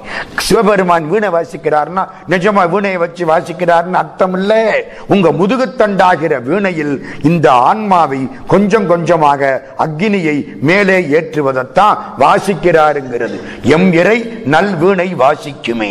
கோணா மனத்தை குறிகொண்டு கீழ்கட்டி வீணாத்தண்டூடு வெளியுறத்தான் நோக்கி காணா கண் கேளா செவி. தாரணையில் இருக்கிற பொழுது கண்ணு வேற எதையும் காணாது. காது வேற எதையும் கேட்காது. அந்த ஆளுக்கு காது திறந்து இருக்கும் செவிடனா போயிடுவான். ஒன்னத்திலையும் மனசு செல்லாது. காணா கண் கேளா செவி என்று இருப்பார்க்கு. வாழ்நாள் அடைக்கும் வழியதுவாமேன் எத்தனையோ காலத்துக்கு வாழ்வதற்கு அது வழியாயிருக்கும். கடைவாசலை கட்டு காற்றை எழுப்பு சுழுமனை நாடிய பாரு கொக்கு மாதிரி உட்கார்ந்துரு தியானம் உண்டாகும். தாரணைக்கு அடுத்தபடி தியானம். யமம் நியமம் ஆதனம் பிராணாயாமம் பிரத்யாகாரம் தாரணை இப்ப தியானம் தாரணைக்கும் தியானத்துக்கு என்ன வித்தியாசம்? தாரணையிலே கண் ஆண்டவன் நினப்பு அப்பப்ப வரும் போயிரும். சில சமயம் வரும் பல சமயம் போயிரும். தியானத்திலே ஆண்டவன் நினப்பு தொடர்ச்சியா வரும். தண்ணிய ஊத்துறது வேற தைலத்தை ஊத்துறது வேற. தைலத்தை ஊத்தினா கம்பி மாதிரி வரும்ல தைலதார மாதிரி. கடவுள் நினைப்பு வருமானால் அதுக்கு தியானம்னு பேரு. ஆக்ஞையில கொண்டே வச்சு இந்த இடத்தை நல்லா பார்த்துக்கோ. ஒரு முக்கியமான விஷயம் சொல்றேன். நம்ம பிள்ளைகளுக்கு கான்சென்ட்ரேட்டிங் பவர் அதிகமா வரணும். ஒருமுனைப்பாட்டு உணர்வு அதிகமா வரணும்னா காலையில நாலரை மணிக்கு எந்திரிச்சு பார்வைய இந்த இடத்துல வைக்க சொல்லுங்க. இப்ப நான் இந்த இடத்தை பார்க்கிறேன். இந்த இடத்தை பார்க்கிறேன். பார்த்துட்டு என் கண்ணை மூடிக்கிறேன். உள்ள பார்க்கிறேன். என்னென்னமோ தெரியும். நான் அப்பவே ஒன்று சொல்ல ஆரம்பிச்சேன். பாலசுப்பிரமணிய யோகின்னு ஒரு யோகிய பத்தி சொல்ல ஆரம்பிச்சேன். அவர் ஒன்று சொன்னார்னு சொன்னேன். என்ன தெரியுமா? நான் தியானத்தில் தியானத்துல இருந்தேன். இப்ப தியானத்துக்கு வர்றேன். நான் தியானத்துல இருந்தேன். எனக்கு சந்திரன் மாதிரி தெரிஞ்சுதுன்னார். நான் அப்புறம் கேட்டேன் அதுக்கப்புறம் என்ன தெரிஞ்சுது? அதுக்கப்புறம் ஒரு போர்க்களம் தெரிஞ்சுது பச்சையா ஒரு ஆள் நிக்கிறாருன்னார். எல்லாம் எங்க? இதுக்குள்ள. நம்ம கண்ணை மூடுனா ஏதோ ஓடுறாப்புல தெரியும் பார்த்திருக்கீங்களா? போர்க்களம் தெரிஞ்சுதுன்னார் பகவத்கீதை. அதுக்கப்புறம் அதுக்கப்புறம் ஜடாதாரியா ஒரு ஆள் நிக்கிறாருன்னார். அதுக்கப்புறம் என்னைக்கு பராசக்தி எனக்கு காட்சி கொடுக்கிறாளோ அன்னைக்கு இந்த உடம்பு விழுந்துரும்னார். இதெல்லாம் எங்க இங்க உள்ளுக்க. ஆறு மாசம் ஆச்சு முடிஞ்சு வச்சு அவர் வாழ்க்கை. பராசக்தி காட்சி கொடுத்து விட்டாள்னு அர்த்தம். தியானத்திலே பராசக்தி உள்ளே காட்சி கொடுப்பாளையானால் ஜோதிமயமா தெரியும். அதுதான் உங்க தீபாராதனை. ஏன் சாமி இருக்கிற கோயில தீபாராதனை ஆகிற பொழுது வேகமா கன்னத்துல போட்டுறீங்களே ஏன்? அது வரைக்கும் சாமி இல்லையா? அப்பத்தான் இருக்கா? என்ன அர்த்தம்? இந்த இடத்துல உள்ள தீப ஜோதியை வெளியில் நாம் உண்டாக்கி காட்டினோம். தியானம் பண்ற பொழுது இந்த இடத்திலே ஒளி தோன்றும். கண்ணார பார்த்து கலந்தங்கு இருந்திடில் விண்ணாறு பாயும். வெளிகண்டிட ஓடி பண்ணாமல் நின்றது பார்க்கலும் மாமே. தியானம் பண்ற பொழுது பார்வை எங்க வைக்கணும் இங்க வைக்கணுமா? நாட்டம் இரண்டும் நடுமூக்கில் வைத்திடில் வாட்டமும் இல்லை மனைக்கும் அழிவில்லை. அறுநூத்தி நாலாவது பாட்டு. ஓட்டமும் இல்லை. இந்த மனசு ஓடிக்கிட்டே இருக்கு பாத்தீங்களா? நானும் அடக்க பார்க்கற முடியலைங்க. ராத்திரி தூங்குற பொழுது கூட ஓடிக்கிட்டு இருக்கு. ஓடுதா இல்லையா எவ்வளவு சிந்தனை. ஏண்டா இதை சிந்திக்கிறோம்னு இருக்கும்? ஆனாலும் ஓடிக்கிட்டு இருக்கோம். பகல்ல ஓடி ராத்திரியில ஓடி அடங்க மாட்டேங்குது. இந்த தியானம் பண்ணிட்டா ஓட்டமும் இல்லை உணர்வில்லை தான் இல்லை. நானுங்கிறது கிடையாது தேட்டமும் இல்லை. இதை தவிர வேற செல்வம் வேண்டாம். சிவன் அவன் நாமே. இவன் சிவனாக மாறுவான். தியானம் பண்ற பொழுது உள்ளுக்க சத்தம் கேட்குமா? மணி அடிக்கிறாப்பல சத்தம் கேட்கும். கடல் மாதிரி சத்தம் கேட்கும் யானை பிளிர்ற மாதிரி சத்தம் கேட்கும் தாய்மார்கள் இந்த குழலை அப்படி உதறாங்கல்ல அது மாதிரி சத்தம் கேட்கும் மேகம் இடிக்கிறாப்பல சத்தம் கேட்கும் வண்டு மாதிரி சத்தம் கேட்கும் இந்த ஈ எல்லாம் பறக்குது பாருங்க அப்படி சத்தம் கேட்கும் வளையல் மாதிரி சத்தம் கேட்கும் பேரிகை மாதிரி சத்தம் கேட்கும் யாழ் மாதிரி சத்தம் கேட்கும் எங்க? இங்க. தியானத்தில் இருக்கவனுக்கு நம்ம கோயில்ல என்ன அறிமா பண்ணணும் யானை சத்தத்திலிருந்து மணி சத்தம் வரைக்கும் கேட்குங்கிறார்ல கோயில்ல பெரிய கண்டாமணியை வச்சான். அதை அடிக்கிறான். அப்புறம் கோயிலுக்குள்ள சின்ன மணி இருக்கும். பழனியில போய் பார்க்கலாம் நீங்க. அஞ்சு மணி வச்சிருப்பான். அதை அடிப்பான். அதுக்கு அப்புறம் ஐயர் கையில வச்சுக்கிற மணி அடிப்பாரு. அப்புறம் தான் தீபாராணி ஆகும். இந்த உள்ள கேட்கிற மணிசத்தத்தை பூரா வெளியில கேட்கிறதாக நம்முடைய ஆட்கள் பாவனை செய்தார்கள். மணி கடல் யானை வார்குழல் மேகம் அணிவண்டு தும்பி வளை பேரிகை யாழ் தனிந்தழு நாதங்கள் தாம் இவை பத்தும் பணிந்தவர் கல்லது பார்க்க ஒண்ணாது. தியானத்தில் இருக்கிற பொழுது இவளதும் கேட்கும் இப்ப எத்தனை படி ஆச்சு? ஏழு படி ஆச்சு. யமம் நியமம் ஆதனம் பிராணாயாமம் பிரத்யாகாரம் தாரணை தியானம். தியானம் பண்ற பொழுது நான் மனுஷன் இவர் கடவுள் நான் தியானம் பண்றேன் அப்படிங்கிற நினப்பு இருக்கும். சமாதி ஆயிட்டா அந்த நினைப்பு போயிடும். தியானத்துக்கு அடுத்தபடி சமாதி. சமாதியில எல்லாம் போயிடும் நான் இன்னாரு இப்படி ஆளு எல்லாம் ஒண்ணும் புரியாது. எதுவுமே இருக்காது. என்னை மறந்திருந்தேன் இறந்தே விட்டது இவ்வுடம்பே. ஒரு சின்ன எடுத்துக்காட்டு சொல்றேன். நரேந்திரன் வர்றான். பகவான் ராமகிருஷ்ணர் இங்க உட்கார்ந்து இருக்கார் நரேந்திரனை பார்த்த உடனே ரெண்டு பேரும் முன்ன பின்ன பார்த்ததில்லை. நரேந்திரன் வாலிபன். கிட்டத்தட்ட பதினேழு வயசு. ஆயிரத்தி எண்ணூத்தி அறுபத்தி மூன்றில் பிறந்த நரேந்திரன் ஆயிரத்தி எண்ணூத்தி எண்பதில் ராமகிருஷ்ணரை பார்க்கிறான். பதினேழு வயசு பிள்ளை. காலேஜில் படிச்சுக்கிட்டு இருக்கான். கடவுள் உண்டா? எல்லாரும் உண்டுன்னாங்க கடவுளை நீ பார்த்ததுண்டா? அஹ், இல்லைன்ட்டாங்க. அப்ப கடவுளே இல்ல போன்ட்டான். ஒரு பெரியவர் சொன்னார் நீ அங்க போ தட்சிணேஸ்வரத்துக்கு போ ராமகிருஷ்ணர்னு ஒரு ஞான பரதேசி இருப்பார் அவர்கிட்ட போ. நரேந்திரன் இங்க ஓடி வந்தான். ஞான பரதேசி இங்க உட்கார்ந்து இருக்கார் கதவு திறந்து கிடக்கு. நரேந்திரன் வந்தான். எந்திரிச்சார். ஓடினார். அவனை கட்டி தழுவி கொண்டார். நீ நரன் நான் நாராயணன். உனக்காக எவ்வளவு காலம் நான் காத்து கிடப்பது? அவனுக்கு ஒன்றும் புரியல. முன்ன பின்ன தெரியாத ஆளு. இப்படி பேசுறாரு. சொன்ன மாதிரி இவர் பைத்தியம்தான். தீர்மானம் பண்ணிவிட்டான். அப்பவே சொன்னாங்க பைத்தியக்கார பரதேசி ஞான பைத்தியம் பிடிச்ச பரதேசி கடவுளை எவன் கும்பிடுகிறானோ அவனை பைத்தியக்காரன் என்று உலகம் எப்பொழுதுமே சொல்லும். ஆழ்வார் சொல்லுவார் அத்தா அரியே என்று உன்னை அழைக்க பித்தா என்று பேசுகின்றார் பிறர் என்னை. உன்னை கூப்பிட்டா என்ன பைத்தியக்காரா? தொண்ணூறு வயசுல படிக்க வேண்டிய திருமண பாட்டை இப்பவே எதுக்கு படிக்கிற? அப்படிங்கிறான். என்னமோ தொண்ணூறு வயசுக்கு இவன் இருக்க போற மாதிரியும் அப்புறம் திருமுறையை படிச்சா போதும்ங்கிற மாதிரியும் இப்ப படிச்சா பைத்தியக்கார மாதிரியும் அத்தாரியே என்று உன்னை அழைக்க பித்தா என்று பேசுகின்றார் பிறர் என்னை. முத்தே மணி மாணிக்கமே முளைக்கின்ற வித்தே உன்னை எங்கனம் நான் விடுகேனே. இவன் சொல்றதுக்காக உன்னை விட்டுற முடியுமா? பழமுதிர் சோலையில போய் ஆழ்வார் அழுகிறார். பைத்தியம்ங்கிறான். கட்டி தழுவி கொண்டார். விலகினான். பகவான் ராமகிருஷ்ணரை பார்த்தா கடவுள் உண்டான்னு கேட்டான். சிரிச்சபடிக்கு உண்டுன்னார். நீங்கள் பார்த்ததுண்டா. உன்னை பார்ப்பது போலே பராசக்தி காளிமாதாவை பார்த்திருக்கிறேன். முகத்தை பார்த்தா தேஜஸ். காளிமாதாவை பார்த்தாரா? பார்த்தார். அங்க போய் பாருங்க. தட்சிணேஸ்வரத்துக்கு ஒரு தூரம் போய் அந்த காளி மாதாவுக்கு முன்னாலே கொஞ்ச நேரம் நின்னா தெரியும். அவ்வளவு அற்புதமா இருக்கிறான் அருமையான பராசக்தி. கல்கத்தா காளி இல்ல. கல்கத்தா காளி ரொம்ப கோரம். ஏகப்பட்ட பலி கொடுத்துக்கிட்டே இருக்காங்க. தட்சிணேஸ்வரத்து காளி. கல்கத்தாவில இருந்து கிட்டத்தட்ட ஒரு பத்து பதினஞ்சு கிலோமீட்டர் தாண்டி போனா தட்சிணேஸ்வரம். அங்கதான் காளி மாதா. அவதான் ராமகிருஷ்ணரோட பேசினவள். அம்மா தாயே உன்னை பார்க்க வேண்டும் என்று ஆசைப்படுகிறேன். தாய் தள்ளிய பிள்ளையை பேய் கூட பிடித்துக் கொள்ளாதே. எனக்கு காட்சி கொடுக்க மாட்டியா? நீ சாப்பிடுறியா? உனக்கு பசிக்குமே? நான் ஊட்டட்டுமா? ராத்திரி தூங்குற பொழுது உனக்கு வேர்க்குமே? விசிறட்டுமா? இப்படி எல்லாம் பேசினவர் பகவான் ராமகிருஷ்ணர்.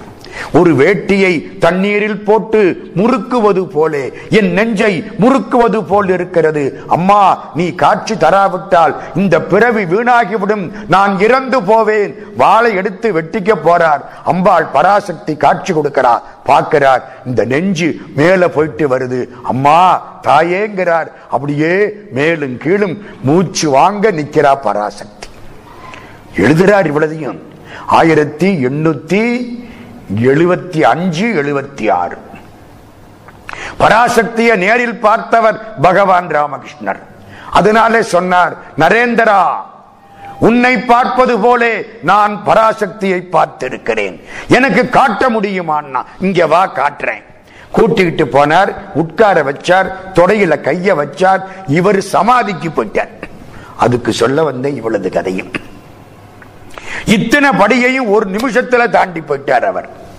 மேல ஏறி போயிட்டார். இயமம் நியமம் ஆதனம் பிராணாயாமம் பிரத்யாகாரம் தாரணை தியானம் சமாதிக்கு போயிட்டார். எல்லாம் மறந்து போச்சு. மூச்சு மட்டும் ஓடுது. தொட்டார் விவேகானந்தரை நரேந்திரனை. தொட்ட உடனே அவனுக்கு இது பற்றி கொண்டது. மேல மேல போகுது. அவனுக்கு சந்தோஷமா இருக்கு. நான் எங்கேயோ போறேன். மேல போறேன். எல்லாம் மறந்து போச்சு. நான் நரேந்திரன். மறந்து போய்விட்டது. எங்க அப்பா விஸ்வநாத தத்தர் வக்கீல். மறந்து போய்விட்டது. எங்க அம்மா புவனேஸ்வரி மறந்து போய்விட்டது. நான் காலேஜில் செகண்ட் இயர் பிஏ படிக்கிறேன் மறந்து போய்விட்டது. என்ன ஞாபகத்தில் இருக்கு? ஒண்ணுமே நினப்பு இல்லை. ஆனால் சந்தோஷமா இருக்கு.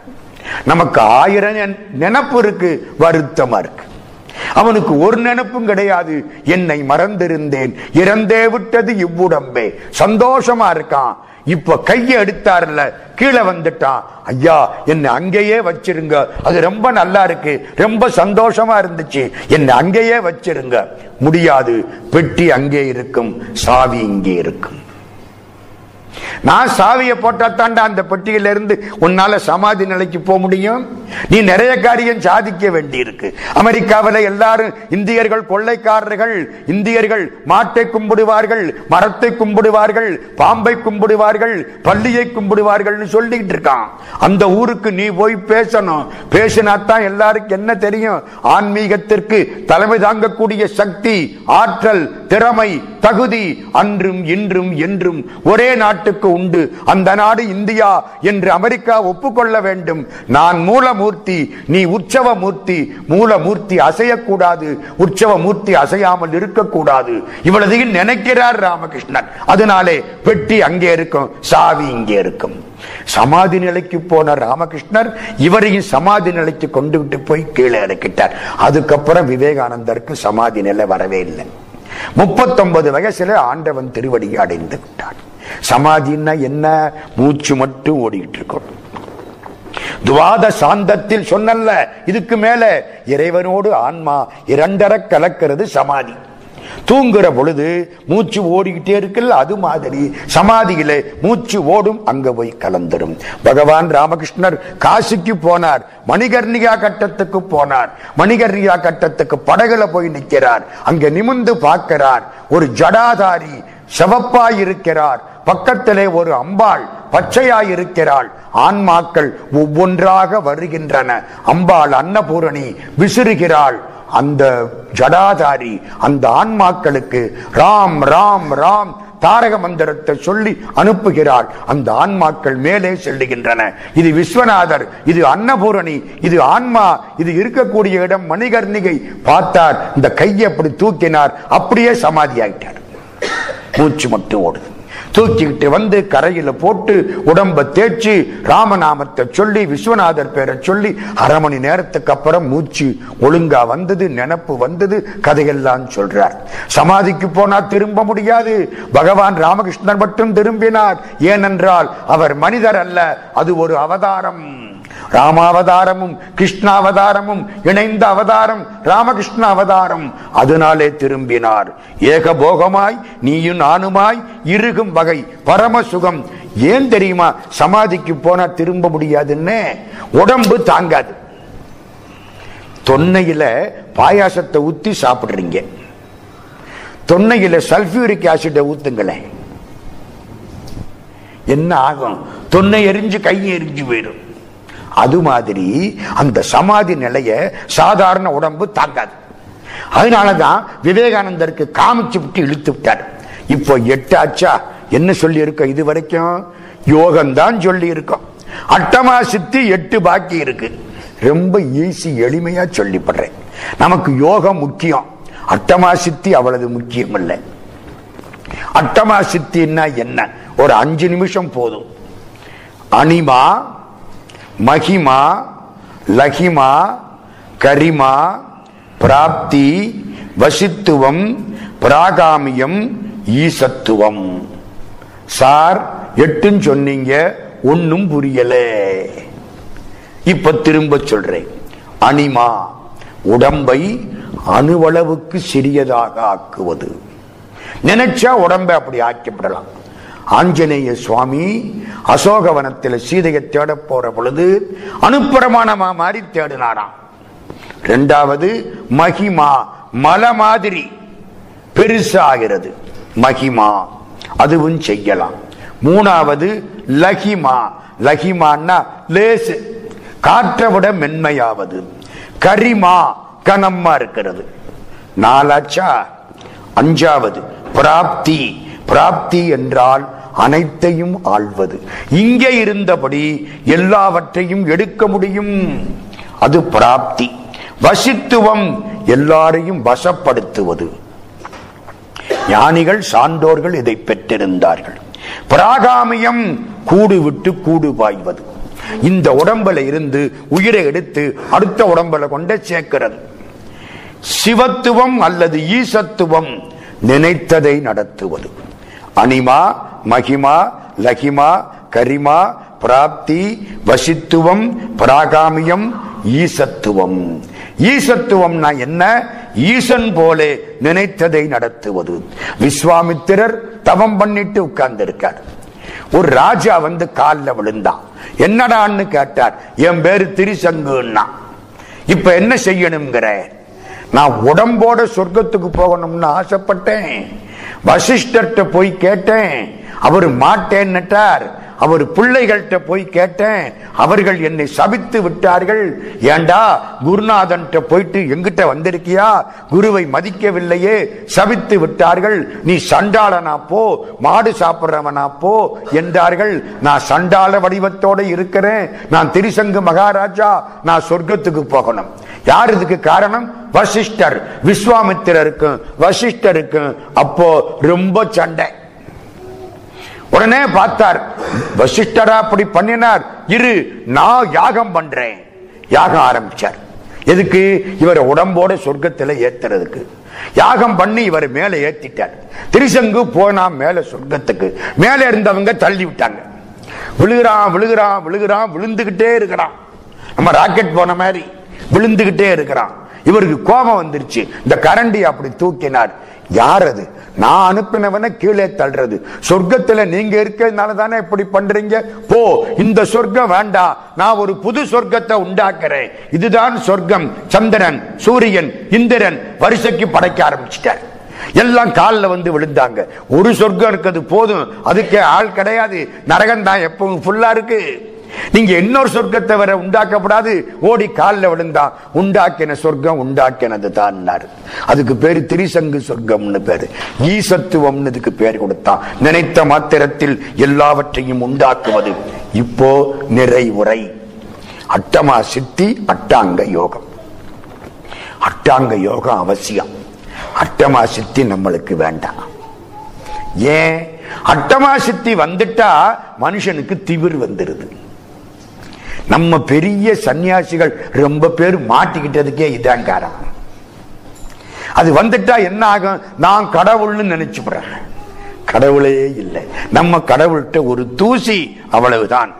அட்ட சித்தி நல் அன்பருக்கருள விருது கட்டிய பொன்னன்னமே அண்ட கோடி புகழ் காவை வாழும் அகிலாண்ட நாயகி என் அம்மையே. தாய்மான சுவாமி பாடுறார்.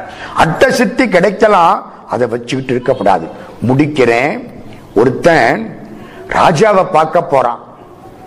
ராஜா வான்னு சொல்லிவிட்டார். இவன் போய்கிட்டே இருக்கான். ஒரு பத்து படி ஏறி மேல போயிட்டான். ராஜா ஒரு ஐம்பது படிக்கு மேல சிம்மாசனத்துல இருக்காருன்னு வச்சுக்கங்க. இவன் பத்து படி ஏறி போயிட்டான். அந்த படியில ஒரு ஆளு நின்று வா நான் உன்னை கூட்டிக்கிட்டு போறேங்கிறான். இவன் சரின்னு அவன் பின்னால போகலாமா? ராஜாவை தேடி மேல போகலாமா? இதான் வினா. அவன் பின்னால போனா அவன் அளவுக்குத்தான் இவனுக்கு மதிப்பு. ராஜா காத்து கிடக்கிறார். அது மாதிரி சிவபெருமான் காத்திருக்கிறார். நீ சிவனை அடைய வேண்டியவன். வழியிலே அட்டமா சித்தி கிடைச்சு அது பின்னால போயிட்டா சிவபெருமான் போக முடியாது. போக வேண்டிய இடத்துக்கு போகாமல் நடுவழியிலே ஏதோ ஒரு இன்பம் அதற்காக உன்னை நீ தருவாயானால் உன் வாழ்க்கை நோக்கம் வீணாக போய்விடும். அதனாலே நமக்கு அட்டமா சித்தி வேண்டாம். கட்டிக்குளம் மாயாண்டி சாமியை சொல்லி இன்றைய பேச்ச ஆரம்பிச்சேன் முடிக்கிறேன். மாயாண்டி சாமிகிட்ட இருளப்ப கோனார்னு ஒருத்தர் வந்தார். வந்து அப்பு நான் காசிய பார்க்கணும் அப்புன்னார். அந்த காலம் காசிக்கு ஆறு மாட்டு வண்டி கட்டி ஐம்பது ஆள் புறப்பட்டு போவாங்களாம். ஆறு மாத்தக்கு அப்புறம் ரெண்டு மாடு மட்டும் திரும்பி வருமா ஆயிரத்தி தொள்ளாயிரத்தி இருபது. அவ்வளவு மோசம். இப்ப நிம்மதியா நம்ம பிளைட்ல சிங்கப்பூர்ல இருந்து காசி போயிட்டு அழகா திரும்பிடலாம். அந்த காலம் அப்படி. அப்போ நான் காசி பார்க்கணும். எங்கடா இவரை கூட்டிக்கிட்டு காசிக்கு போறது? சரி என் கூட வா. கூட்டிக்கிட்டு பக்கத்துல கருப்பனேந்தல்னு ஒரு கிராமம். அந்த கிராமத்துல போய் இந்த பாரு காசி. ஆமா காசியில போய் யாரை பார்க்கணும்? விஸ்வநாதரை பார்க்கணும். அப்புறம் அன்னபூரணிய பார்க்கணும். அன்னபூரணிய பார்க்கணும்னா நிறைய சாப்பாடு போடணும்ல. சாப்பாடு போடு. இழப்ப கோனார் எல்லாருக்கும் ஜோறு போட்டாராம். சாப்பாடு போடுறது பெரிய புண்ணியம். அதுக்கு மிஞ்சின புண்ணியம் கிடையாது. எல்லாருக்கும் சாப்பாடு போட்டார். இலை குவிஞ்சிருச்சு. எச்சி இலைக்கு பக்கத்துல கூட்டிக்கிட்டு போனார். உள்ள பாரு. தீவாரான காமிச்சார். உள்ள சிவலிங்கம் இருக்கு. சிவலிங்கம் தெரியல. காசி விஸ்வநாதர் தெரிகிறார். காசி விஸ்வநாதர் ஒரு மூலையில இருப்பார். பள்ளத்துக்குள்ள இருப்பார். சின்ன சிவலிங்கம் இல்ல பெரிய சிவலிங்கம். ஆனா நம்ம பார்வைக்கு கொஞ்சம் தான் தெரியும். எப்பவும் கங்கை தண்ணிக்குள்ள இருப்பார். அன்னபூரணி விசாலாட்சி எல்லா காட்சியும் தெரியுது. கும்பிட்டியா? கும்பிட்டேன். இப்ப என்ன தெரியுது? கங்கை தெரியுது. போதும் திரும்பி வா. மறைச்சார் முடிஞ்சு போச்சு. அட்டமாசித்தி இருக்குமானால் இதையெல்லாம் சாதிக்கலாம். எல்லாம் செய்யலாம். தானே படைத்திட வல்லவனாயிடும். தானே அழித்திட வல்லவனாயிடும். தானே சங்கார தலைவனும் ஆயிடும். தானே சிவன் என்னும் தன்மையனாமேன். அட்டமாசித்தி இருக்குமானால் அஞ்சு தொழிலும் பண்ணலாம். திருஞான சம்பந்தர் அஞ்சு தொழிலும் பண்ணினார். ஆக்கல் பூம்பாவையை உண்டாக்கினார். காத்தல் திருவேலி மடலையிலே சாப்பாடு போட்டு எல்லாரையும் காப்பாற்றினார். அழித்தல் தப்பு செய்த சமணர்களை அழித்தார். மறைத்தல் வேதாரண்யத்திலே திருக்கதவத்தை சாத்தி மறைத்தார். அருளல் கல்யாண நேரத்திலே அவ்வளவு பேரையும் கூட்டிக் கொண்டு சென்று கடவுளோடு இணைத்தார். அட்டமா சித்தி அட்டாங்க யோகம் எல்லாவற்றையும் சொல்லாமலே பெற்றுக்கொண்டவர் சம்பந்த சுவாமி. ஆண்டவன் செய்யக்கூடிய ஐந்து தொழிலையும் செய்யக்கூடிய ஆற்றல் படைத்தவர் சம்பந்த சுவாமிகள். அவர் திருவடிகளை வணங்கி இருந்து கேட்ட சான்றோர் அனைவருடைய திருவடிகளையும் வணங்கி என்னையும் ஒருவனாக்கி இரும் கடல் சென்னையில் வைத்த சேவக போற்றி என்ற திருவாசகத்தை நினைவு செய்து நெஞ்சத்தே நின்று நிறைவு தரும் மீனாட்சி கஞ்சமலர் சேவடிக்கு கைகூப்பி தண்டலிட்டு பக்தியினால் பரமனை அடையலாம். அதற்கு திருமந்திரம் ஒரு விளக்கு போன்றது என்பதை மீண்டும் நினைவூட்டி அனைவரையும் வணங்கி அமைகிறோம். நன்றி வணக்கம்.